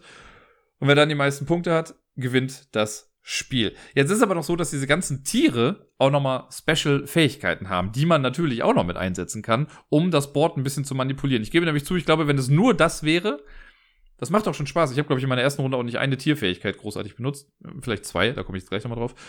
Ähm, denn es gibt drei Sachen, mit denen man die Auslage ein bisschen manipulieren kann. Also es gibt ein Tier, ich weiß nicht mehr, welche Farbe was macht, aber man kann mit einem Tier, das gibt man dann auch, also das behält man auf seinem Board, aber man schiebt das dann so nach unten, um anzuzeigen, dass man es benutzt hat. Mit einem Tier kann ich zwei angrenzende Tiere miteinander tauschen. Ne, das ist vielleicht wichtig für irgendwas, warum man das auch immer tun sollte, aber kann man halt machen, um dann vielleicht ein bestimmtes Tier zu nehmen. Ne, wenn ich jetzt zum Beispiel unbedingt das rote Tier haben will, aber das liegt gerade auf einem Feld, was dann zu einer kleinen Pyramide führen würde, wo mein Gegenüber gerade irgendwie was Cooles machen könnte, dann tausche ich vielleicht diese zwei Tiere, nehme mir trotzdem das rote Ding, aber das Endergebnis, also der, der Bergsteiger-Miepel landet dann halt in einer anderen Pyramide. So. Äh, das macht eins, also zwei Tiere miteinander vertauschen. Dann gibt es Tier und Miepel miteinander vertauschen. Ne, wenn ich jetzt einen meiner Miepel mit einem roten Tier irgendwie nebeneinander habe, dann kann ich die beiden auch miteinander vertauschen. Dann gibt es ein Tier, ihr habt vielleicht gedacht, das kann zwei Miepel miteinander vertauschen. Also ich kann dann halt einen meiner Miepel mit dem gegnerischen Miepel dann einmal tauschen. Dann gibt es das, ich glaube, das ist das schwarze Tier. Wenn ich das benutze, dann kann ich den Bergsteiger-Miepel versetzen. Das kann ich auch zu Beginn meiner Runde machen. Ne? Wenn ich jetzt, ich kriege ja quasi durch meinen Gegner vorgegeben, äh, in welcher kleinen Pyramide ich jetzt spielen muss oder wo ich jetzt was rausnehmen muss. Und so kann ich am Anfang ein so ein schwarzes Viech benutzen und kann den Miepel woanders hinsetzen und kann dann da was rausnehmen. Und dann kommen noch die zwei Special-Dinger, nämlich das blaue und das rote Tier. Ich habe es ja eben schon mal kurz erwähnt. Das blaue Tier ist einfach ein Joker. Ne, ein Wild Animal, haha. Das kann man quasi für alle anderen Tiere auch mit benutzen. Und ist dafür halt auch sehr wichtig, wenn man irgendwie gleiche Tiere oder unterschiedliche Tiere sammelt, je nachdem. Dann kann man die Joker ganz gut mit gebrauchen. Bei dem roten Ding ist es so, ist an sich eine ganz normale Tierart, hat aber den besonderen Special-Effekt. Und zwar, sobald man das Tier aufnimmt, wenn ich gerade die meisten Punkte habe, passiert nichts. Wenn ich aber die wenigsten Punkte habe, bei zwei Spielern hat ja immer nur einer die wenigsten Punkte, dann kriege ich automatisch einen Punkt. Das ist halt sehr cool, wenn äh, also es ist auch so, wenn man bei null Punkte haben ja beide am Anfang, ne? So, und wenn ich jetzt das Ding aufnehme, dann kriege ich einen Punkt trotzdem, ne? Weil ich lag ja quasi mit hinten. So, und ab da gibt's ja dann die, gibt's immer jemanden, der gerade in Führung ist. Wenn jetzt dann Helmut auch ein rotes Tier aufnimmt, hat er direkt zwei Punkte schon, ne? Weil er mich dann überspringt, weil wir wissen, man darf ja nicht auf einem Feld stehen. So, und das ist halt ganz cool. Das kann man sich dazu noch oft zu, zunutze machen. Äh, und wie gesagt, wenn ich eh schon führe und ich nehme so ein Ding auf, dann passiert jetzt erstmal nichts damit. Das ist alles in allem Nanga Parbat. Mir gefällt das richtig gut. Es ist klar, es ist abstrakt. Diese ganzen Tiermiepel und so, die sehen wunderschön aus und auch diese Camp-Miepel und so, wobei ich da ja schon meinte, die hätte man vielleicht auch einfach anders darstellen können. Aber ich mag das total gerne. Und jetzt komme ich darauf zurück zu sprechen, warum ich das schon kannte. Ich habe damals auf der Arbeit, ihr wisst ja, ich habe ja auch mal in der Grundschule gearbeitet, und da haben wir mit den Kindern oft eine etwas ähm, elaboriertere Version von Tic-Tac-Toe, also von äh, ne, drei in einer Reihe hier, ähm, haben wir davon gespielt. Und zwar eigentlich auf dem gleichen Prinzip basieren. Und ich finde, das ist eigentlich the way to go, wenn man Tic-Tac-Toe spielen möchte. Weil klar, das normale kleine Tic-Tac-Toe ist super zum Kennenlernen, aber die Profis spielen das große. Bei dem großen ist es nämlich so, man macht ein großes Feld mit ne, so dreimal drei Feldern. Und in jedes dieser kleinen Felder machst du nochmal ein kleines 3x3 Feld. Und dann ist es nämlich so, dass du äh, ein Startspieler wird irgendwie ausgelost oder so, oder eine Startspielerin. Und die darf dann irgendwo ein Kreuz oder ein Kreis machen, je nachdem, was das Symbol jetzt gerade ist dann äh, für, für die Person. Dann macht man, angenommen, ich gehe jetzt äh, ganz unten rechts, mache ich, also unten rechts in dem Feld mache ich aber oben links das Kreuz. So, dann ist mein Gegenüber dran und macht dann oben, muss dann oben links in dem kleinen Feld quasi spielen und da wieder ein Kreuz machen. Und immer das, was du als Kreuz setzt, führt dich zu einem anderen Feld im großen Tic-Tac-Toe. Und erst wenn du es geschafft hast, das geht dann nämlich hier nochmal einen Schritt weiter, erst wenn man es da geschafft hat, ein kleines Feld für sich zu gewinnen, hat man das als im großen Feld in seinem Symbol. Also wenn ich jetzt das Ding in der Mitte, wenn ich es da geschafft habe, drei in eine Reihe zu bekommen, dann kommt da halt mein Symbol rein. Und man gewinnt erst, wenn man es schafft, im großen Tic-Tac-Toe drei in einer Reihe zu haben. Sehr, sehr cool. Ein bisschen anstrengender, aber es macht einfach viel mehr Spaß. Auch da ist natürlich, ne, man, man spielt schon sehr taktisch irgendwie auch alles, aber dann kommen noch mal so Sachen hinzu, wie wenn äh, ich habe ja eben das Beispiel genommen, wenn in der Mitte schon alles ausgefüllt war oder ich habe das schon gewonnen, kommt da das Symbol rein, dann ist das auch quasi fertig. Und wenn jetzt jemand, ähm, angenommen mein Gegenüber, ist in irgendeinem anderen Feld gerade dran und setzt dann was in die Mitte, dann müsste ich ja eigentlich in der Mitte weiterspielen. Die Mitte ist ja aber schon fertig. Dann darf ich mir frei aussuchen, wo ich hingehe. Und das kann zu wunderbaren Ketten führen und sowas. Das kann man später für so tolle Kettenzüge benutzen. Äh, da muss man richtig aufpassen und das macht echt viel Spaß. Das kann ich jedem empfehlen das so mal zu spielen. Wer das in Brettspielform haben möchte, ein ähnliches Spielerlebnis, weil das kann ich jetzt wunderbar miteinander vergleichen, dem kann ich Nanga Parbat einfach sehr empfehlen. Ich hoffe, ihr verzeiht mir gerade diesen kleinen Ausflug noch in dieses Tic-Tac-Toe-Ding, aber es hat mich daran einfach so sehr erinnert. Und äh, ja, es ist ein, ein sehr, sehr gelungenes Zwei-Personen-Spiel. Die Illustration darauf, zweckmäßig, sieht nicht schlecht aus, es sieht schön aus, es ist nichts, was super flashy ist oder so. Aber wer auch auf Tiermiepel und sowas steht, wird mit Nanga Parbat auf jeden Fall seinen Spaß haben. Und es ist echt ein gutes, fände ich sogar eins der besten. Zwei-Personen-Spiele, die ich so in letzter Zeit zumindest spielen durfte. Und damit komme ich zum letzten Spiel, das ich letzte Woche gespielt habe. Und das ist auch das einzige Spiel, das ich physisch gespielt habe. Ein Solo-Micro-Deckbuilding-Game. Ich habe es hier schon mal im Podcast zwei, dreimal, glaube ich, schon erwähnt. Und zwar ist es das äh, Deckbuilding-Game zu Superhot, dem Videospiel. Das Ganze nennt sich halt Superhot the Card Game, glaube ich. es liegt gerade zu weit weg, um es genau lesen zu können, aber ich meine, es ist Superhot the Card Game. Superhot ist ein sehr äh, stylisches Computerspiel. Das ist quasi ein Ego-Shooter, bei dem die Zeit aber stillsteht, wenn man sich nicht bewegt. Das heißt, es kommen irgendwie Gegnermassen auf einen zu, aber die stehen halt erstmal oder bewegen sich sehr, sehr, sehr langsam. Aber sobald ich mich bewege, bewegen die sich halt auch. Aber das kann man halt sehr geil nutzen, weil drehen geht noch und hoch und runter gucken. Das heißt, wenn ich sehe, ah, okay, der Typ da hat irgendwie eine Schrotflinte, dann kann ich eine Flasche irgendwie aufheben, kann sie ihm entgegenwerfen. Dann lässt der nämlich seine Schrotflinte fallen. Während die Schrotflinte so auf mich zufällt, kann ich schon mal gucken, wen kann ich damit kaputt machen und sehr, sehr cooles Prinzip. Und das Ganze wurde mal ansatzweise thematisch in ein Deckbuilding-Spiel gepackt von äh, Board and Dice, war es, glaube ich. Und äh, nettes kleines Spiel, wirklich minimal, da ist nicht viel drin. Ähm, und man muss es ein bisschen verstehen können. Das sage ich, glaube ich, jedes Mal, wenn ich dieses Spiel spiele. Weil Superhot, also es ist ein Solo-Spiel, man kann es theoretisch auch zu zweit spielen. Ich habe sogar einmal zu zweit gespielt und das war das einzige Mal, wo ich das Spiel bisher gewonnen habe. Es geht wohl auch irgendwie zu dritt, wenn man noch so einen Mastermind hat, der dann das Böse spielt. Äh, aber an sich ist es ein reines Solo-Spiel. Und zwar hat man am Anfang, wie bei jedem guten Deckbilder, ein Startdeck. Ne? Das ist immer das gleiche, das sind acht Karten, die mischt man, vier Karten hat man auf der Hand, damit beginnt man dann das Spiel. Diese Karten bestehen, äh, es gibt so gesehen zwei Währungen, würde ich jetzt mal sagen. Es gibt Angriff und äh, Verteidigung oder Dodge, also äh, so Dexterity, Geschicklichkeit, Abhauen, so Sachen. Davon gibt es halt ein paar Karten im Deck. Ne, vier habe ich auf der Hand. Und dann gibt es eine, sowas quasi wie den Markt, aber das ist halt hier kein richtiger Markt und das ist so spannend. Es liegen sechs Karten in einer Line aus. In einer Linie, für die, die die deutsche Sprache lieber hören. Ähm, die liegen dann da aus. und der Rest des Decks wird quasi äh, einfach links daneben gepackt, aber so, dass alle Karten offen zu sehen sind. Also es ist nicht mit der Rückseite oben, sondern mit der Vorderseite oben. Wobei die Karte, die halt am weitesten oben ist, die gehört nicht zu dieser Line, sondern die ist halt einfach zu sehen. Man sieht sie quasi hinten durch im Raum irgendwie. Wenn ich jetzt am Zug bin, dann macht man so ein paar Moves. Man kann als erstes kann man sich entscheiden, ob man warten möchte oder ob man sich bewegt, quasi wie im Spiel. Wenn ich mich, äh, wenn ich warte, dann kann ich so viele Karten, wie ich möchte, aus meiner Hand abwerfen äh, die kommen dann auf einen bestimmten Ablagestapel, da gibt es nämlich mehrere von. Zwei. Äh, und dann wird die vorderste Karte, also die Karte, die ganz rechts in der Line ist, die wird dann äh, auch auf einen dieser Ablagestapel gelegt.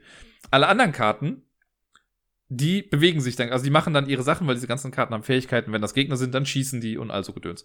Und dann rutscht das alles um eins weiter, aber eventuell hat man halt eine frische Kartenhand, was oft oder hin und wieder ganz äh, wertvoll sein kann. Man kann aber sich auch bewegen und bewegen heißt, ich mache meinen Zug, ich spiele wirklich eine Runde. So, und dann ist es erstmal, sag ich mal, wie in jedem guten Deckbilder, ich spiele meine Kartenhand aus, das sind ja nur vier Karten, viel ist es nicht, um damit mir Karten aus der Mitte zu nehmen. Die Karten in der Mitte in dieser Line, die haben unten rechts immer einen Wert, den man erreichen muss in der jeweiligen Währung, um äh, die Karte zu bekommen. Das kann entweder halt Angriff sein, Verteidigung oder manchmal auch ein Mischding. Also es gibt auch Karten, solche, die Shotgun-Typen haben den Wert 5, was recht hoch ist in dem Spiel äh, können aber sowohl durch Angriffs- als auch durch Verteidigungskarten erreicht werden. Und das kann man auch mischen. Das ist da sehr wichtig. Wenn ich Karten, äh, wenn ich die besiege, dann kann ich mich auch immer entscheiden, möchte ich sie ähm, destroyen, also zerstören, oder möchte ich sie nur ausnocken? Wenn ich eine Karte ausnocke, drehe ich die einfach nur rum auf die Rückseite und die bleibt erstmal da drin liegen, wird mir aber auch so nicht mehr gefährlich. Wenn ich die Karte zerstöre, kommt die Karte aus der Linie raus und kommt in so einen kleinen Kartenbereich, der New Cards heißt, also in den neue Kartenbereich. Das heißt, die Karte kriege ich gleich auf die Hand, aber ich habe sie jetzt noch nicht. Ne, wird erstmal aus der Line rausgenommen.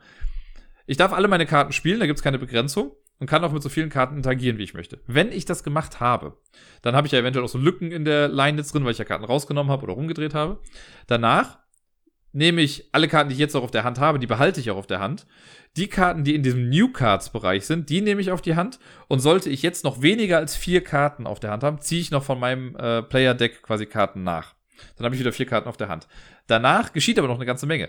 Denn dann kommt das Manöver. Und Manöver ist ein bisschen weird, aber das heißt nämlich, ich gucke, wie viele Karten habe ich in dieser Runde gespielt. Ne, angenommen, ich habe drei Karten irgendwie ausgespielt, eine Karte habe ich auf der Hand behalten und habe dann ja neue Karten bekommen. So, die drei Karten, die ich gespielt habe, sagen, dass ich mich quasi irgendwie an den drei ersten Karten in der Linie, also die drei rechtesten Karten, dass ich mich an denen vorbeiwurschtle und die quasi hinter mir lasse. Das heißt, die Karten nehme ich, diese ersten drei, und packe die in meinen Spielerablagestapel. Kaching.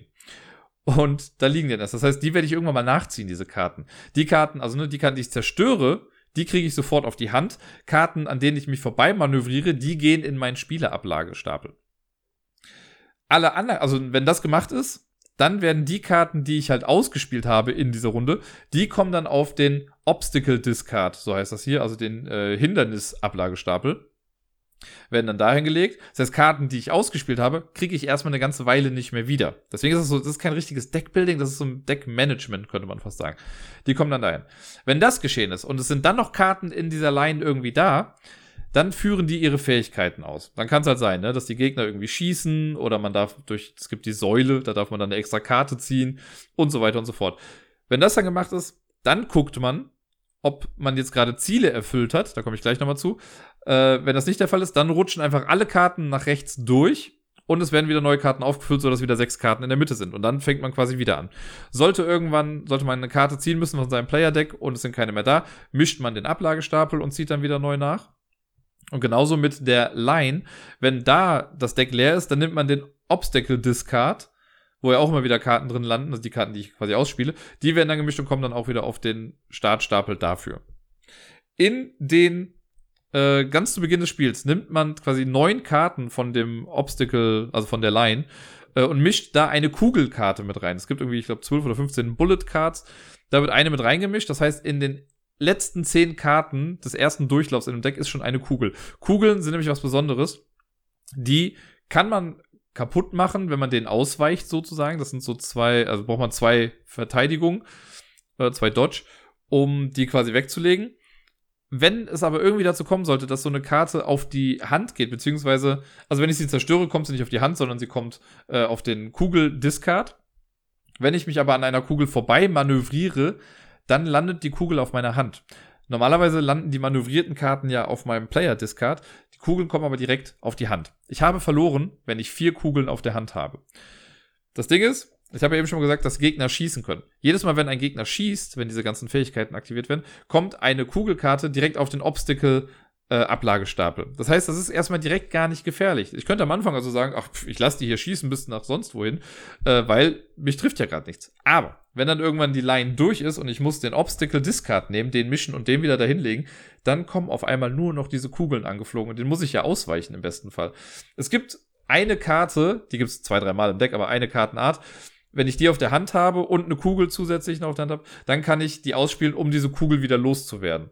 Ansonsten habe ich ein Problem. Ne, weil es kann ja sein, wenn ich drei Kugeln auf der Hand habe, da habe ich, hab ich theoretisch immer nur noch eine Karte mehr mit auf der Hand. Das ist sehr, sehr schwierig. Und dann ist es, deswegen ist es sehr wichtig, diesen Kugeln auszuweichen oder sie halt kaputt zu machen, wenn sie in dieser Line dann drin sind. So ist das ein ewiges Hin und Her mit diesen Karten und diesen einzelnen Stapeln, ne? weil mein Spielerdeck, die Karten, die spiele, die gehen in den Obstacle Discard, Karten aus der Line gehen aber sowohl in meiner Hand als auch in den Player Discard und es gibt so ein paar Verlustbedingungen, da gehe ich erstmal drauf ein. Ich verliere, habe ich eben schon mal gesagt, wenn ich vier Kugeln auf der Hand habe. Dann ist direkt vorbei.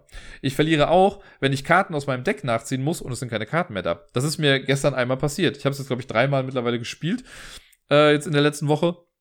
Und in einem Spiel war es so, dass ich eigentlich voll gut dabei war und es sah alles super gut aus und dann habe ich aber vergessen, also ich hab, bin zu selten an Karten vorbei manövriert. Ich habe immer Karten zerstört oder so äh, und die dann auf die Hand genommen. Aber als ich dann Karten nachziehen musste, hatte ich auf einmal Karten, keine Karten mehr da. Das heißt, man muss immer dafür sorgen, dass man auch nicht nur kämpft, sondern auch einfach mal ausweicht oder halt manövriert, so thematisch gesprochen. Dann verliert man auch, wenn man die Line auffüllen muss. Und das geht nicht mehr komplett, weil es kann theoretisch sein, dass ich alle Karten im, im Ablagestapel bei mir habe. Und ja, dann, dann hat man auch verloren. Und das war's im Prinzip. Also Kugeln oder äh, Kartenstapel ist leer, der eigene, oder die Line ist leer. Oder kann nicht mehr voll aufgefüllt werden. Dann hat man verloren. Das sind die drei Sachen. Wie gewinne ich denn das Ganze? Äh, indem ich das dritte Level bestehe. Man hat einen ganzen Stapel, ich glaube mit 25 oder so, Missionskarten, wenn es nicht sogar noch mehr sind. Die mischt man am Anfang und im ersten Level decke ich eine Mission davon auf und die muss ich dann erfüllen. Das kann sowas sein wie, äh, hab zwei Kugeln gleichzeitig auf der Hand. Also klar, Kugeln hat man in der Regel immer sofort auf der Hand, aber es kann am Ende eines Levels sein, dass ich das ja später nochmal ziehe. Aber kann ein Level, äh, eine Mission sein, hab zwei Kugeln auf der Hand. So, sobald das passiert, bin ich mit einem Level durch. Dann nehme ich alle Karten, die mit der Line zusammenhängen, mische die nochmal neu und mache eine neue Line und alle Karten, die ich auf der Hand habe, in meinem Ablagestapel und in meinem Spielerdeck sind, die mische ich auch nochmal neu und ziehe nochmal vier neue Karten. Dann geht's ins nächste Level. Im nächsten Level ziehe ich zwei Missionen. Dann muss ich die zwei Missionen schaffen. Dann, wie gesagt, es gibt halt sehr, sehr viele verschiedene Sachen. Ich hatte jetzt auch eine, hab gleichzeitig eine Gegnerkarte, eine Obstacle-Karte, eine Ortskarte und eine Kugelkarte auf der Hand. Das Gemeine ist, wenn man ein Ziel zieht am Anfang und man hat es direkt von Anfang an schon erfüllt, zählt das nicht. Das hatte ich nämlich. Ich hatte genau diese vier Sachen auf der Hand und dachte so, yay, geil. Und dann habe ich nochmal nachgelesen und da stand dann, ja, schade Schokolade, äh, bitte die Karte unters Deck legen und eine neue ziehen. Naja. Dann hatte ich sowas wie, wenn die Gegner achtmal geschossen haben, ist die Mission erfüllt. Also, ne, wenn acht Kugeln geflogen sind oder, ach, ich weiß auch nicht, heile zwei Kugeln von deiner Hand, Ganz viele verschiedene Sachen gibt es da auf jeden Fall. Es gibt so kleine, relativ schlechte, muss ich sagen, Bullet-Token, die man nutzen kann, um dann den Progress dieser einzelnen Level zu ähm, festzuhalten. Weil, ne, wenn ich jetzt, wenn ich in Level 3 bin, hast du halt drei Karten. Wenn man das geschafft hat, hat man gewonnen.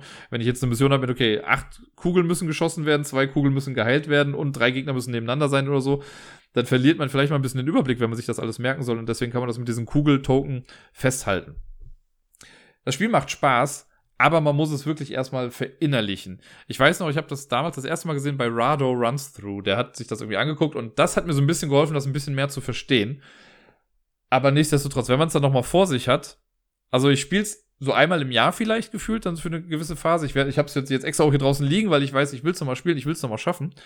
Und ich weiß, wenn ich es jetzt wegpacke und in einem halben bis dreiviertel Jahr nochmal raushole, muss ich wieder erst nochmal genau verstehen, wie diese einzelnen Abläufe sind, wo welche Karten hingehen weil das ist halt crucial, wie es so schön auf Englisch heißt, zu verstehen, wie bekomme ich Karten in mein Deck rein, also sowohl auf die Hand als auch auf den, äh, auf den Ablagestapel, damit halt, wenn ich neue Karten ziehen muss und mein Deck keine mehr hat, ich halt noch Karten nachziehen kann trotzdem. Und äh, ja, das ist sehr clever durchdacht. Das Thema, ja, also, ne, die Immersion ist jetzt nicht so ganz gegeben. Es ergibt schon irgendwie Sinn und es sieht sehr stylisch aus, aber auch einfach nur, weil die Vorlage halt so stylisch war. Das hält sich halt einfach ganz klar an diesen Grafikstil, den es auch in dem Videospiel schon gab. Wer damit nichts anfangen kann, weil das halt wirklich im Prinzip einfach nur weiße Hintergründe mit roten Polygon-Figuren sind, also low poly, sehr, sehr low Poly-Figuren sind, ohne Gesichter und sonst was, das sind einfach nur so Silhouetten. Ähm, wer damit nichts anfangen kann, der wird, glaube ich, auch eine schwierige Zeit mit dem Spiel haben. Wer aber Bock hat auf ein wie ich finde, sehr gut durchdachtes Spiel, also sehr mechanisch, aber sehr gut durchdacht, der wird mit Superhot auf jeden Fall äh, seinen Spaß haben. Und als Solospiel ist es einfach verdammt gut gemacht.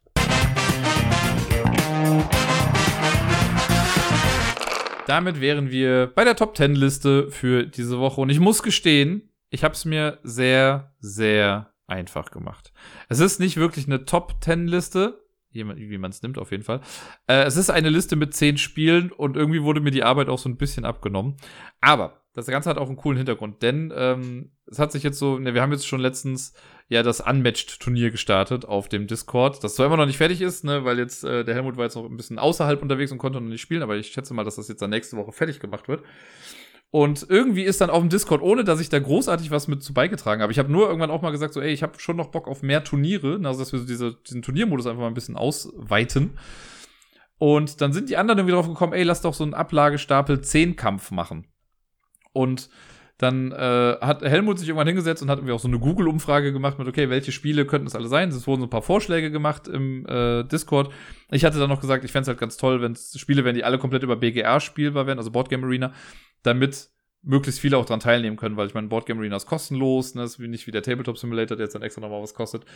Äh, und wenn du irgendwie immer einen dabei hast, der das Spiel eröffnen kann, yay, super gut.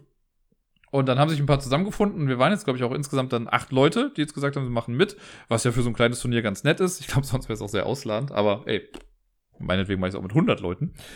Ähm, und dann gab es halt diese Google-Umfrage von Helmut, der alle Spiele nochmal äh, aufgelistet hat, die so genannt wurden. Und dann konnte man selber abstimmen, welche man dabei haben möchte, welche man vielleicht nicht dabei haben möchte oder nur wenn es sein muss und so. Das habe ich auch gemacht. Das haben dann, ich glaube, acht Leute haben dann die Antwort abgegeben. Ich hoffe jetzt einfach mal, dass es die Leute waren, die auch im Spiel teilnehmen wollen, also an diesem Turnier.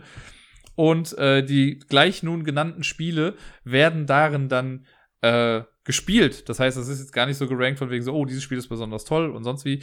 Ähm, ich gehe die gleich einfach nochmal kurz durch und sage da noch zwei, drei Sätze zu, aber jetzt auch gar nicht mehr im Detail. Äh, vielleicht noch so ein bisschen, wie ich mir meine Chancen da drin ausrechne. Das sind auf jeden Fall alles Spiele, die ich äh, im Großen und Ganzen mag. Äh, ein, ein besonderes Spiel, wo ich nicht gedacht hätte, dass es da drin landet. Ich habe dem fünf Punkte gegeben, also wenn es nur deswegen drin ist, tut's mir leid, ihr lieben anderen. Tobi hat schon geschrieben, dass er keine Ahnung hat, wie das Spiel funktioniert. Ähm, ja, und der Modus ist auch ganz nett. Also wir machen der Zehnkampf deswegen. Wir haben jetzt halt dann zehn Spiele. In jedem Spiel machen wir ein K.O.-System, Turnier. Und wenn du in der ersten Runde ausscheidest, also direkt dein erstes Spiel verlierst, kriegst du halt einen Punkt. Schaffst du es in die zweite Runde, kriegst du zwei Punkte. Wenn du das Finale verlierst, kriegst du drei Punkte. Gewinnst du das Finale, kriegst du vier Punkte in dieser Disziplin.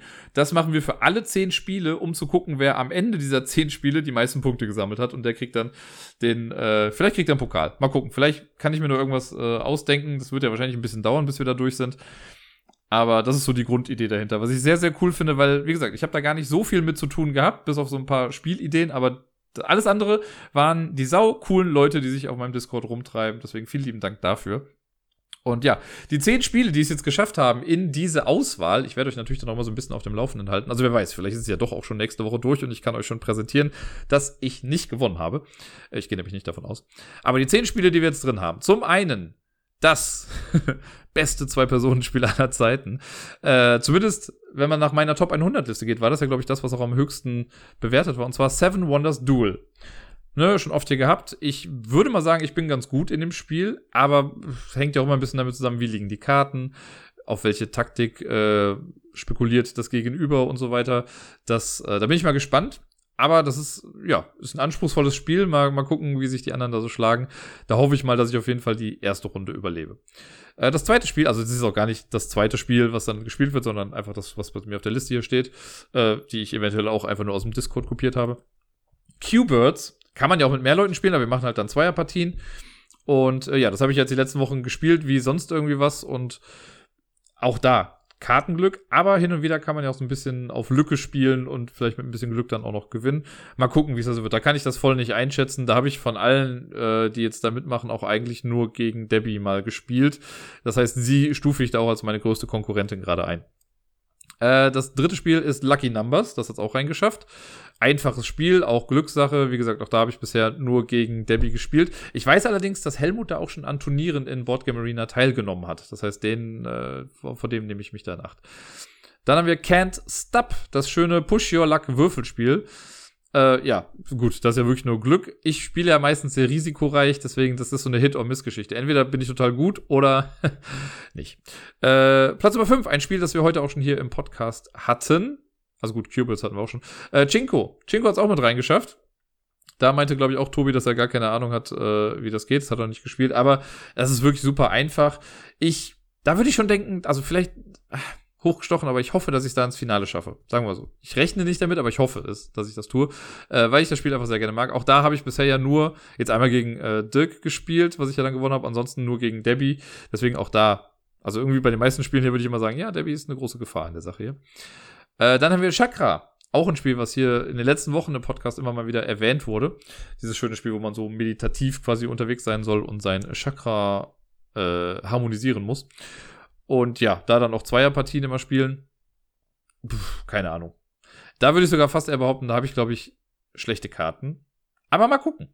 Vielleicht hilft es mir ja, dass ich sonst im Leben immer relativ entspannt unterwegs bin. Äh, dann auf äh, das, was ist das? Das siebte Spiel, ja, ähm, also wie gesagt, ne, keine Reihenfolge oder so, aber äh, Hive, Hive hat's reingeschafft. Das hat mich sehr gefreut, weil ich hätte nicht gedacht, dass das so hoch gewertet wird. Ich weiß auch nicht, was die anderen Leute dafür Wertungen abgegeben haben, aber Hive habe ich bisher ja eigentlich auf der äh, im Boardgame Arena nur gegen Deni gespielt und ich glaube generell im Leben nur gegen Deni gespielt. Ähm, mir gefällt das sehr gerne. Wenn, ich weiß, der Max macht ja, glaube ich, damit und Helmut auch und die haben mich jeweils auch im Schach einfach total fertig gemacht. Deswegen, wenn ich die erste Runde überstehe, bin ich schon froh. Schach hat es übrigens nicht reingeschafft, das möchte ich mal sagen. Schach wollte ich eigentlich drin haben, aber naja. Äh, dann, wo ich mich sehr darüber gefreut habe, ein Spiel, über das ich jetzt auch schon sehr viel Positives hier gesagt habe, Jekyll vs. Hyde, das schöne Zwei-Personen-Stichkartenspiel, wo man, was ein bisschen asymmetrisch funktioniert. Das hat mir ja mega gut gefallen und ich bin sehr froh, dass es im Turnier ist. Ich würde jetzt auch mal sagen, dass ich ganz okay gut darin bin, also auch da mindestens Halbfinale, was man nach einem Sieg schon erreicht hat, könnte drin sein. Äh, dann auch sehr froh war ich über Mr. Jack. Das hat's auch reingeschafft. Wobei wir da vielleicht nochmal absprechen müssten, was genau der Modus ist. Wobei ich weiß gar nicht, wie das in dem Turnier dann festgelegt ist. Ob wir einfach nur eine Runde machen oder ob man Hin- und Rückrunde spielt oder Best of Three oder wie auch immer. Boah, sorry, ich muss gerade ein bisschen gähnen. Es ist auch schon spät. Ich nehme gerade in der Nacht von Sonntag auf Montag wieder auf, damit das Ding auch am Montag schon fertig im Kasten ist. Äh, ja, bei Mr. Jack mag ich ja total gerne. Schauen wir mal, was das so gibt. Und das zehnte Spiel, das, was ich wirklich nicht auf dem Schirm hatte. Also es war, stand mit in der Auswahlliste drin. Irgendjemand hat das, glaube ich, mit vorgeschlagen. Ich habe dem Ding dann auch fünf Punkte gegeben, weil ich das Spiel sehr gerne mag. Backgammon. Wer hätte damit rechnen können? Das ist mit drin. Da meinte Tobi nämlich zum Beispiel, dass er gar keine Ahnung hat, wie Backgammon funktioniert. Äh, deswegen vielleicht wäre vorher noch so ein bisschen Nachhilfeunterricht angebracht. Aber Backgammon mag ich ja sehr, wenn ihr euch noch dran erinnert. Ich habe ja mal vor zwei Jahren von meinem Dozenten in dieser äh, Fortbildung, die ich da gemacht habe, der kannte ja dann irgendwie welche und der hat mich ja mal was befragt zum Thema Podcast und all so Sachen. Und äh, als Dank dafür hat er mir dann von Freunden, die diese hochwertigen Reise-Backgammon-Spiele produzieren, eins quasi geschenkt. Mega gut. Und ich mag das total gerne. Das ist so ein Ding, was man so einrollen kann. Äh, und aus so Leder noch irgendwie quasi gemacht ist. Also echt super toll. Und da bin ich sehr dankbar für. Ich mag das ganz gerne und habe es schon lange nicht mehr gespielt, Backgammon. Also ich glaube irgendwann noch mal gegen den, nee. Letztes Jahr habe ich es, glaube ich, noch ein paar Mal gespielt. Äh, aber sonst auch schon wieder nicht mehr. Aber ich freue mich da schon sehr drauf. Sehr, sehr, sehr, sehr, sehr sogar. Und das sind die zehn Spiele, die wir in dem Zehnkampf haben. Das heißt, in jeder Disziplin, also kann auch, ne, wenn ich in einer Partie nur einen Punkt bekomme oder in zwei meinetwegen, dafür aber in dreien den ersten Platz mache oder meinetwegen auch den zweiten, dann sammle ich ja so wieder ganz viele Punkte. Höchstmögliche Punktzahl wären 40. Wenn ich jetzt, wenn, oder wenn eine Person es schaffen würde, alle zehn Turniere auf dem ersten Platz zu beenden, sind es 40 Punkte ich möchte mindestens, ich sag mal, also ich bin zufrieden, wenn ich 15 Punkte habe. Ich weiß nicht, ob das zu niedrig gestochen ist oder zu hoch oder wie auch immer. Äh, und das wird sich auch zeigen. Ich weiß gar nicht, was so der Mittelwert dann davon ist. Ob ich jetzt sage, mit 20 Punkten bin ich halt in der Mitte, weil das wird mit sehr wahrscheinlich, also Ich lege mal meine Hand dafür ins Feuer, dass niemand mit 40 Punkten hier rausgeht. Und wenn doch, hat Max geschummelt oder Helmut halt. Einer von beiden wird es gewesen sein. Ist auf jeden Fall eine coole Sache. Äh, das ist der Ablagestapel 10 Kampf. Der startet dann, glaube ich, ab morgen Abend oder so. Ich glaube, alle Turniere fangen da dann an. Äh, bis dahin sollten sich halt nur alle eingeloggt haben und für die Spiele hat man dann immer ein bisschen Zeit. Aber ja, spannende Geschichte. Deswegen nochmal danke fürs Organisieren, liebe Leute. Äh, und ich halte euch hier auf dem Laufenden.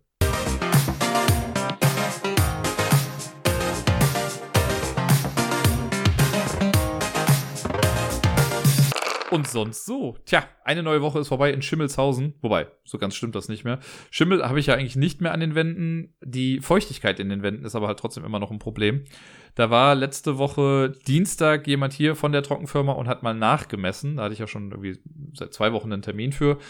Und äh, der war dann da und gute Nachricht, in Anführungszeichen, ist, das Kinderzimmer ist wieder trocken.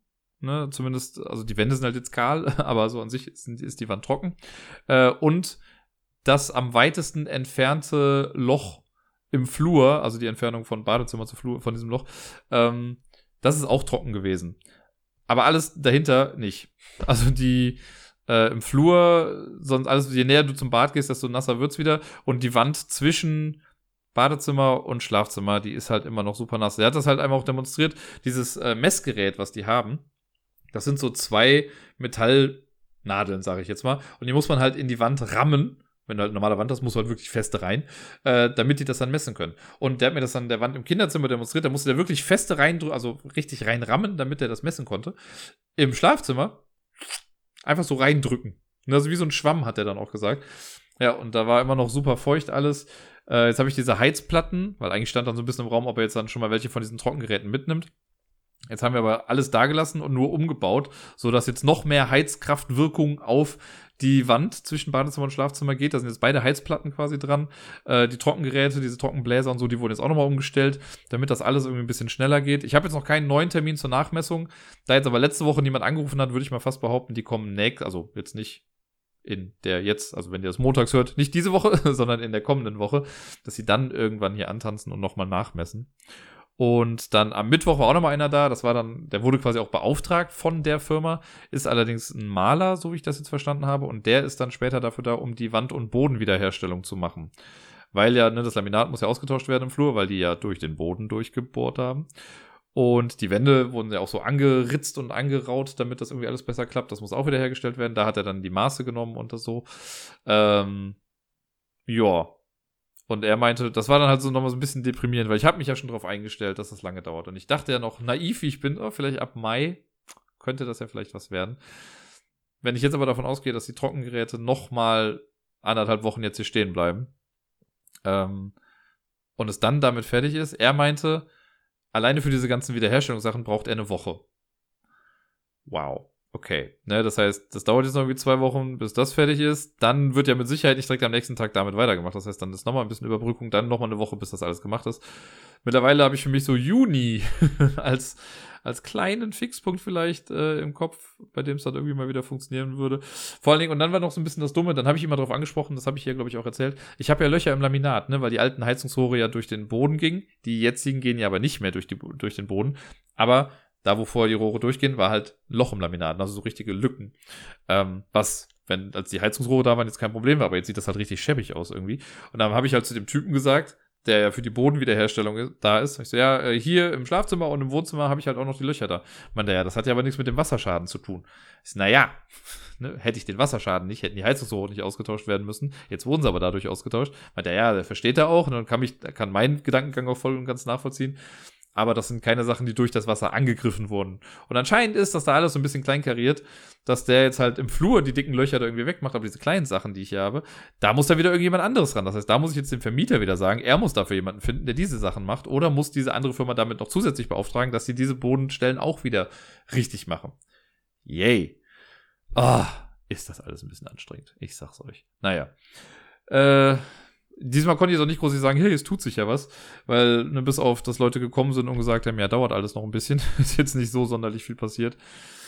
Uh, es ist einfach doof. So gerade, ich bin ja auch an dem Punkt, es ist nicht so, dass ich hier eine große Party feiern will, ne? Aber allein mal so eine Tatsache, ich weiß, der Fudel, der würde super gerne mal vorbeikommen. Der wohnt nicht allzu weit weg jetzt hier von Köln, äh, damit er mir mal Mage Knight zeigen kann. Ne? Mage Knight ist so sein Go-To-Game schlechthin und ich möchte das super gerne mit ihm spielen.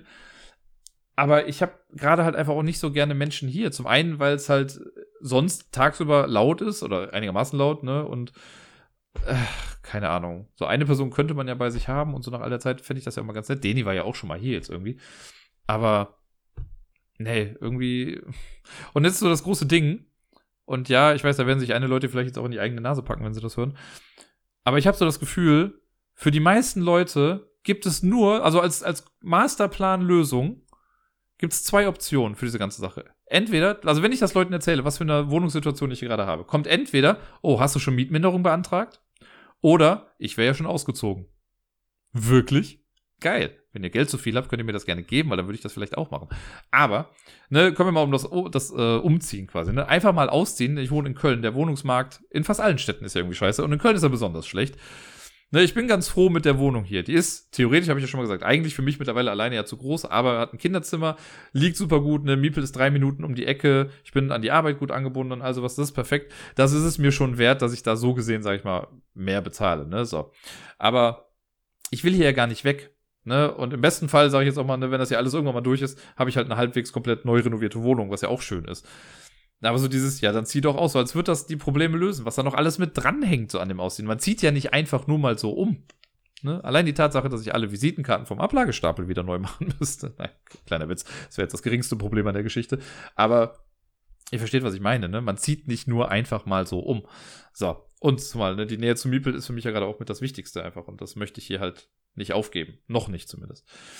Äh, oder es halt irgendwie anders haben. Wenn ich jetzt eine Wohnung hätte, die, keine Ahnung, zwei Häuser weiter wäre, ne, wenn ich da was finden würde und irgendwie günstiger wäre und ähnlich geschnitten und sonst was, jo, ne, okay, vielleicht könnte man das in Betracht ziehen. Aber ich habe jetzt auch nicht so die mega Rücklagen, ne, weil ich weiß nicht, ob es euch aufgefallen ist, aber wir haben ja in der letzten Zeit eine Pandemie gehabt, so seit einem Jahr, ein bisschen mehr vielleicht.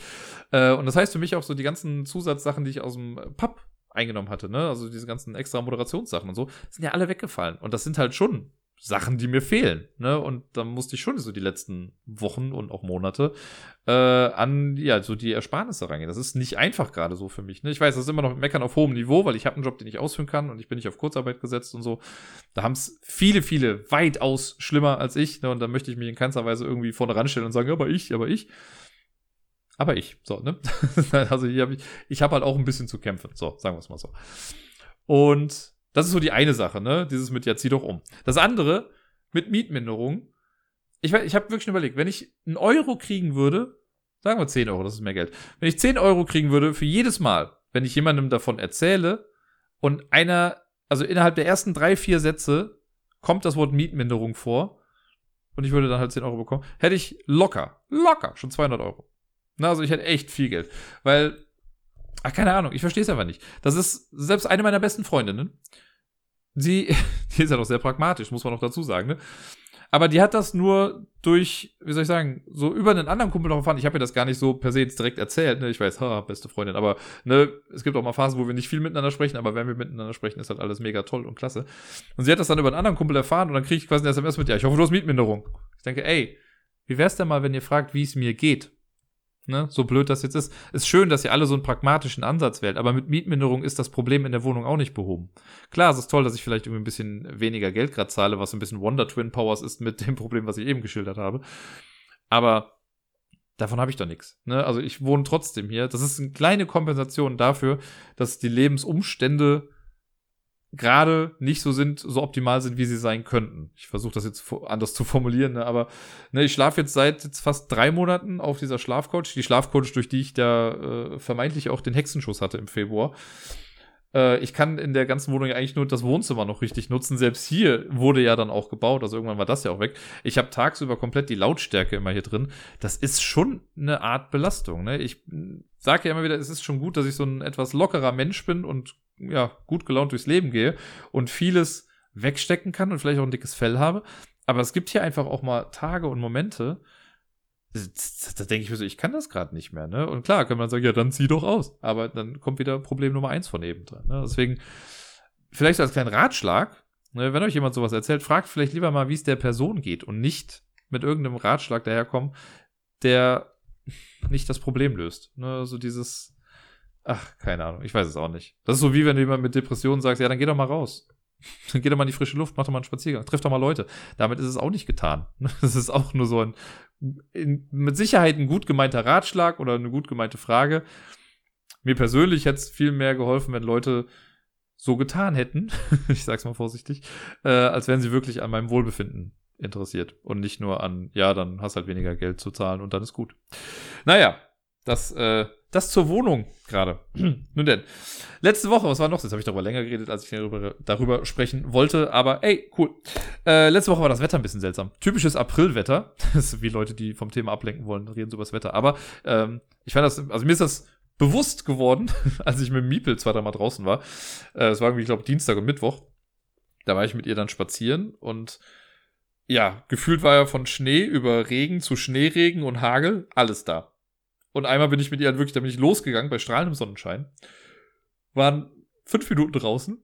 Dann kam Hagel. Da habe ich echt schon überlegt, ach scheiße, komm, wir drehen wieder um. Na, aber wir waren ja in voller Montur, so an sich waren wir safe. Wir wollten dann mit der Bahn in so einen Park fahren und so. Und das äh, habe ich dann auch durchgezogen. Also wir haben dann an der Bahnstation gewartet, da hat der Hagel dann aufgehört. Dann wurde es ein bisschen Regen, aber ich denke mir, sehr gut, ein bisschen Regen kann das Kind ja ab, ne? War ja, ist ja nicht nackt rumgelaufen. Dann waren wir in dem Park, dann kam irgendwann der Schnee. Ich so, okay. Irgendwann war sie müde, dann habe ich sie in diesem Bondolino, in dieses Trageding da gepackt. Und äh, dann bin ich mit ihr noch weiter rumgegangen und auch da wieder mehrere Wetterverhältnisse, alle nacheinander. Ich habe sie versucht, so gut es geht, dann irgendwie zu schützen, damit sie halt in Ruhe schlafen kann. Hat dann auch geklappt. Am nächsten Tag ähnliche Szenerie. Und danach dachte ich okay, jetzt brauche ich mal einen Tag irgendwie zu Hause mit ihr. Da war ich dann bei äh, Gerda einfach drüben und habe dann da mit ihr gespielt. Das war dann äh, ganz nett. Und äh, das ist gerade so geil. Sie wird ja gerade immer agiler und also man hat wirklich das Gefühl, dass sie halt auch wirklich Sachen versteht, wenn man ihr was sagt. Sowohl im Lettischen als auch im Deutschen. Also sowohl ich krieg das mit im Deutschen als auch Gerda im Lettischen, was halt wunderschön ist, weil ne, sie wächst ja bilingual auf. Und das ist einfach schön zu sehen, dass sie auf beides irgendwie reagiert. Sie kriegt natürlich gerade aufgrund der Verhältnisse hier ein bisschen mehr Lettisch mit.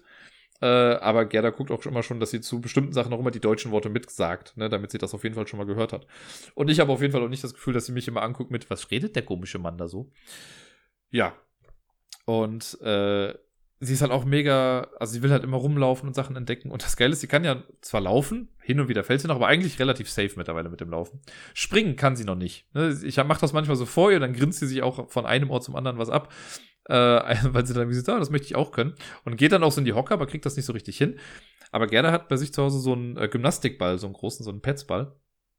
Und das liebt sie, wenn man sie da draufstellt, also den Ball quasi an der Wand fixiert und dann mit den eigenen Beinen auch noch so ein bisschen festhält, damit er nicht wegrollen kann. Sie dann da draufstellen, an den Händen halten, ey, dann geht die ab wie Schmitz Katze. Dann tanzt die da und hüpft sie da rum, wie sonst irgendwas hat. So ein Grinsen im Gesicht und springt wirklich hoch. Also auf diesem Ball kriegt die das hin, dass sie wirklich abhebt und richtig hoch geht. Und das findet die so spaßig und das ist einfach so ein Herzensfreude Lachen, was sie dann von sich gibt. Ich habe übrigens Herzensfreude Lachen ist ein Wort, das ich für mich neu entdeckt habe durch äh, jetzt muss ich überlegen, welches Buch war es das von denen? Es gibt diese Mr. Mr. Glücklich. Ne? Es gibt ja diese ganzen Mr. Glücklich, Mrs. Miss Erfinderisch und also Gedöns. Und in Mr. Glücklich äh, gibt es das nämlich auch, dass dann nämlich Mr. Ach, ich weiß nicht, wie heißt der da nochmal? Mr. Trübselig, Mr. Trübsam, Trübseel, Trüb. Ich weiß nicht mehr genau, wie er heißt. Äh, muss ich gleich nochmal gucken.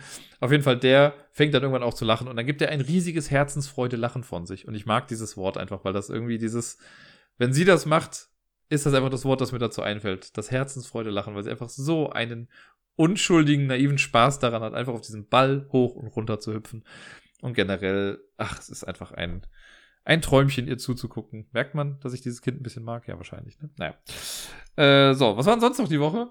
Ich habe mir, oh ja, wo wir bei Lachen schon waren, ähm, Ihr habt es wahrscheinlich schon mitbekommen, da haben jetzt viele auch schon was drüber gesagt. Es gibt auf Amazon Prime gerade die nette kleine Serie LOL, Laugh Out Loud. Ähm, ist jetzt die deutsche Version von einem Format, das es auch schon in anderen Ländern gab. Ich habe die australische Version jetzt schon geguckt. Es gibt das, glaube ich, auch noch aus Mexiko und Italien oder so. Ich warte noch sehnsüchtig auf die britische Version, weil ich glaube, die wird mega gut.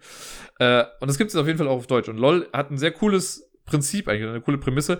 Zehn Comedians werden äh, in den Raum eingesperrt. Der ist halt schön eingerichtet und so. So ein Studio, so ein großes Loftstudio ähm, wo die auch was zu essen machen können und so. Die werden eingesperrt für sechs Stunden und dürfen nicht lachen.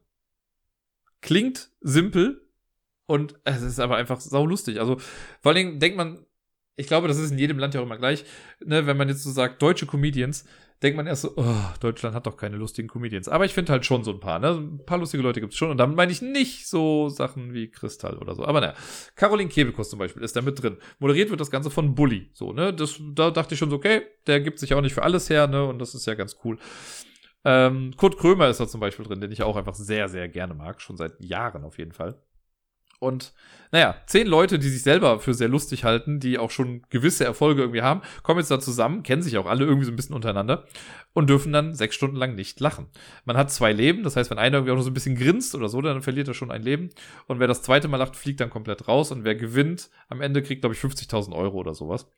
Äh, und natürlich sind die da nicht einfach nur so da zusammen, sondern die haben dann auch stellenweise Nummern vorbereitet oder können dann so einen Gong schlagen und dann kriegen sie halt die Aufmerksamkeit von allen und können dann so eine kleine Nummer irgendwie machen. Ey, und es ist noch nicht mal stellenweise, ich glaube, wenn man das nur bestimmte Sachen sehen würde, wie, keine Ahnung, wenn Caroline Kebekus verschiedene Furzgeräusche nachmacht, ne? Das isoliert wäre vielleicht gar nicht so lustig. Aber dann halt parallel dazu zu sehen, wie sich alle anderen, die ja einfach nicht lachen dürfen, sich komplett das Lachen verkneifen müssen und was sie da machen, ne? wie sie dann zu irgendwelchen Tricks greifen, um nicht zu lachen, irgendwie auf einmal anfangen loszuschreien oder so. Das ist so zum Brüllen komisch. Und ja, es ist, das ist wirklich mal ein gutes, gutes Beispiel für nette, einfache Fernsehunterhaltung, wie ich finde. Jetzt äh, kommt am Donnerstag kommen dann die letzten zwei Folgen, also sechs Folgen werden es insgesamt. Äh, und jetzt kamen halt, vorletzten Donnerstag kamen zwei Folgen raus, letzten Donnerstag zwei und jetzt dann die nächsten zwei. Ich bin sehr gespannt, wer das Ganze gewinnt. Mein Favorit ist ja leider, also ich möchte nicht sagen, aber mein Favorit ist dann schon mal ausgeschieden irgendwann. Ähm, ja, guckt's euch an. Es macht wirklich Spaß. Also ne, man kann da sehr skeptisch sein, das verstehe ich auch, war ich anfangs auch. Aber eine Folge dauert eine halbe Stunde, guckt euch die erste Folge an. Wenn ihr dann immer noch sagt, ihr habt keinen Bock, dann guckt halt nicht weiter. Ne? Aber es, man kann sich's gut angucken, auf jeden Fall. Und das Australische habe ich ja dann auch komplett geguckt, so zur Überbrückung noch. Das war auch ganz cool, wobei dann natürlich so ein bisschen der Wiedererkennungswert gefehlt hat, weil ich von all den Comedians, bis auf die Moderatorin, das war Rebel Wilson, kannte ich nur äh, Sam Simmons, heißt er, glaube ich, weil der öfter mal bei 8 out of 10 Cats das Countdown mitgemacht hat. Äh, zumindest so in der Nähe da war. Daher kannte ich den. Und der ist halt abgegangen wie sonst was. Der hat da so krasse Sachen gemacht. Also das würden sie sich im Deutschen wahrscheinlich nicht trauen. Aber war trotzdem lustig, da irgendwie zuzugucken. Naja, Kleine Empfehlung meinerseits. Nächste Woche wird es sehr spannend. Ich weiß nicht, ob ihr das mitbekommen habt. Äh, es gab ja jetzt dann in Sachen Schulen und sowas wieder neue Bestimmungen, zumindest in NRW. Ist es jetzt so, dass, also jetzt waren ja Ferien gerade, wir hatten ja Osterferien. Und dann kam am Donnerstagnachmittag, kam dann die tolle Nachricht, ey, nächste Woche ist übrigens doch wieder komplett Homeschooling und nicht äh, so hier 50-50 und so Gedöns. Ich denke, ey, was soll das denn? Vor allem habe ich am Donnerstag noch mit Kollegen irgendwie gesprochen, also mit meiner Chefin und so, um halt die nächste Woche so zu planen. Wir dachten so, gut, bisher kam ja nichts. Dann sagen wir einfach, wir machen so weiter wie bisher. Ja, und prompt am gleichen Tag nachmittags kam dann, ey, wir machen es genau nicht so wie bisher. Das heißt, es musste ich am Wochenende noch so ein bisschen auch Pläne machen und hier und da rumtelefonieren und Sachen organisieren und boah, was auch ein bisschen dazu geführt hat, dass ich nicht alle Pläne so umsetzen kann, die ich eigentlich hatte am Wochenende, aber naja.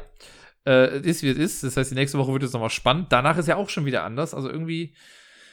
Äh, ich finde es immer ein bisschen nervig. Vor allen Dingen, was mich ja immer am meisten stört, ist, ne, ich habe es dann schon in den Zeitungen gesehen, ich weiß nicht, Freitag oder Samstag war es, wenn du hier bei der Boulevardpresse dann vorbeigehst und das dann am Deckblatt schon siehst, wo dann ganz groß steht, Schulen wieder geschlossen. Wo ich mir dann immer denke, ey, nein, verdammt, die Schulen sind nicht geschlossen. Ne, das ist so ein Aberglaube oder ein Irrglaube eher gesagt, weil Ne, so, es gibt dann bestimmt viele Leute, die sehen das und denken sich, ja, wieso, die Schulen sind doch zu. Wie oft ich das auch schon gefragt wurde, so im letzten Jahr, ne, weil ich meinte, ich arbeite in der Schule. Ah, ich dachte, die Schulen sind zu, kannst du überhaupt arbeiten? So, ja, verdammt, die Schulen sind nicht zu. Ne, irgendwie ist immer was los. Und wenn es nur eine Notbetreuung ist, ne, klar, wenn Homeschooling ist, dann hast du von 100 Schülern, sage ich mal, 95 oder 96, die auch wirklich zu Hause arbeiten können. Aber es gibt halt noch die anderen vier, die kommen dann halt in die Schule, weil die zu Hause nicht die Möglichkeiten haben. Und dann bieten wir denen das halt eben an. Jetzt ist es ja auch so, die Abschlussklassen sind trotzdem da. Das heißt, am Gymnasium die 13er kommen, an der Realschule bei mir kommen die Zehner dann halt auch noch als komplette Klasse dann mit dazu. Das jetzt für eine Woche. Wie es danach weitergeht, wissen wir jetzt auch noch nicht. Das heißt, dann kommt jetzt irgendwann die Woche, es kommt ja sowieso hier Merkels großer, äh, diese Mega-Lockdown-Geschichte, die kommen soll. Und ich finde es ja gut. Macht mal einen harten Lockdown für einen Monat und dann ist die Sache vielleicht auch durch. Aber dieses Schul hin und her, oh, das nervt mich so sehr. Ich, also ich habe durch diese, durch Corona, sage ich mal, war ich äh, vorher war ich noch nie so sehr interessiert an Sachen Politik und sonst irgendwie was, ne? Und habe halt so Sachen eher mal vielleicht auch, also es ist hingenommen, muss ich sie jetzt, also ich muss die Sachen ja auch irgendwie hinnehmen. Aber ich habe mich da nicht so aktiv drum gekümmert, informiert zu sein. Ne? Jetzt merke ich ja wirklich, dass ich wenn ich schon mitbekomme, okay, dann und dann ist die und die Ministerpräsidentenkonferenz oder so, oder es gibt einen neuen Infobrief vom äh, Amt für Schulentwicklung, da bin ich sofort hinterher und lese die Sachen dann auch. Ne? Im Prinzip ja was Gutes, ne? ist ja irgendwie nett, also ich merke auch, dass mir das gut tut, das irgendwie so zu verfolgen. Aber gerade ist auch einfach ein bisschen anstrengend irgendwie und ja, mal gucken, wie es dann so geht. Dann kommen noch die ganzen Selbsttests und sowas jetzt auch noch mit dazu. Das wird ein Spaß. Naja, ich halte euch am Laufenden. Nächste Woche gibt es ja vielleicht wieder was Neues zu erzählen. Ah, dieses Wochenende habe ich was ganz Cooles mitgemacht, wobei ich auch nur einen ganz, ganz kleinen Teil dazu beigetragen habe. Aber äh, vor zwei oder drei Wochen war es schon so, dass mich Wookie und Tox mal gefragt haben, ob ich bei einem Game Jam mitmachen möchte. Sie haben sich da, weil der Bruder von Tox, der auch bei mir am Discord ist und so, ähm, der kannte das, hat er schon mal mitgemacht oder so. Und ähm, die haben dann gesagt, auch wenn ich jetzt nicht so der Programmierer-Typ bin oder sowas, äh, so anhand die reine Spielerfahrung und sowas, ne, auch im Brettspielbereich, könnte ja schon irgendwie helfen in der Konzeptphase oder sowas.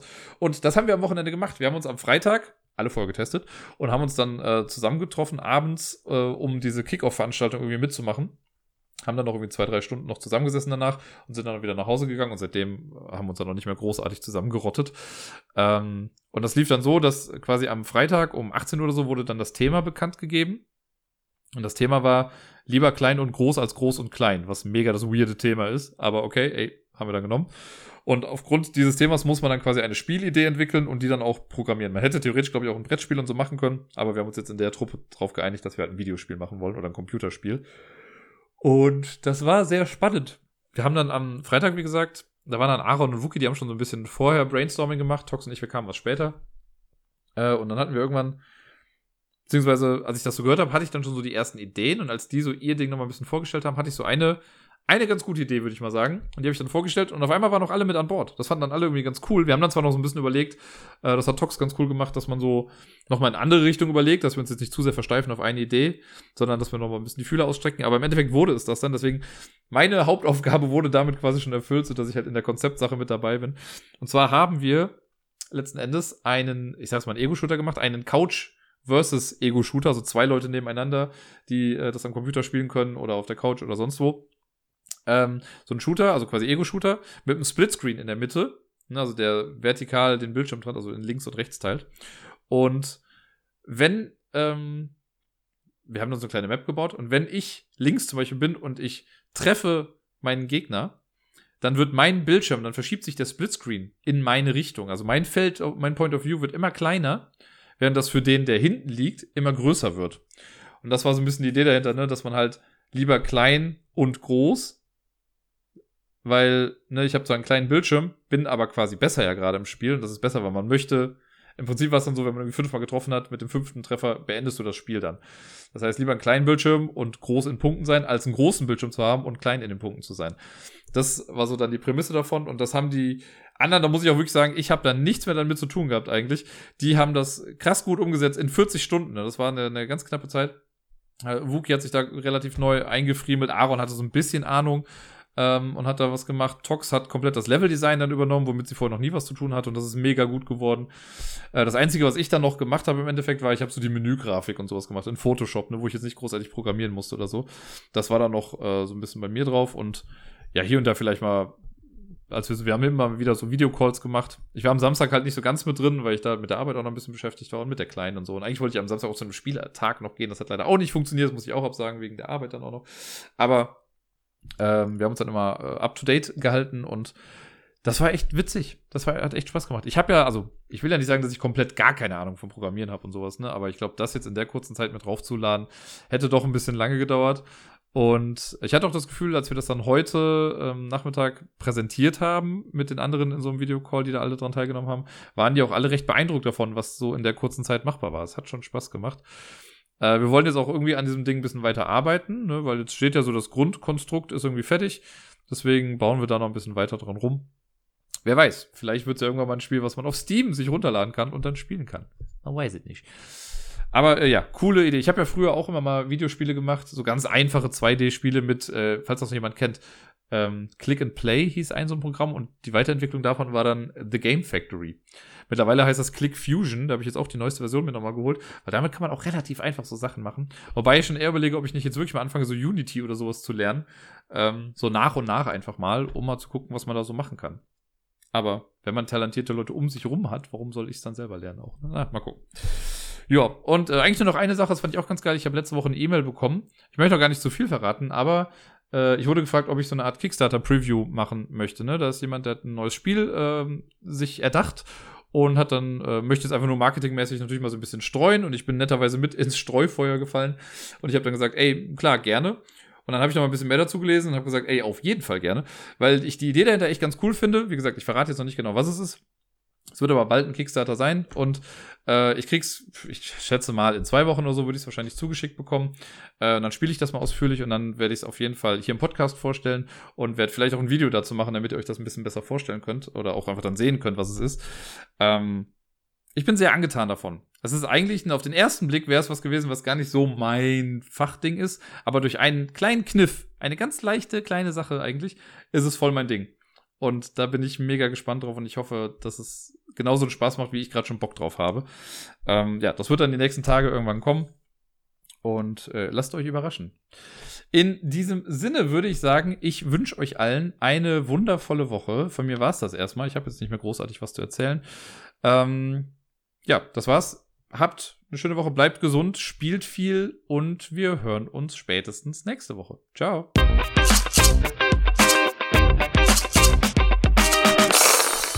Ich habe es gerade nochmal überlegt und äh, heute wird es kein Outro geben. Ist ja auch schön, wenn der Podcast einfach mal einfach mal aufhört, ohne dass noch irgendwie ganz ganz lange am Ende geredet wird. Kommt ja auch oft nichts bei rum. Ne, ist ja einfach nur irgendwie Geschwätz und nichts nichts wird da irgendwie Neues auf den Tisch gebracht. Klar, manchmal hin und wieder. Ja, aber heute heute gibt's kein Outro. Heute heute mache ich da nichts. Wäre mir auch zu viel Arbeit. So viel Zeit habe ich auch gar nicht, dass ich mich immer da hinsetzen kann und so viel so viel erzählen kann. Schlimm ist ja auch immer, wenn man so lange Pausen macht, ne? Und dann irgendwie gar nicht mehr weiß, wie der Satz eigentlich. Wusstet ihr? Nee, passt nicht. Hm. Naja, nee, es hört jetzt auf jeden Fall auf. Und äh, ist ja mal schön, wenn so ein Podcast einfach ein definitives Ende hat und nicht einfach irgendwie mittendrin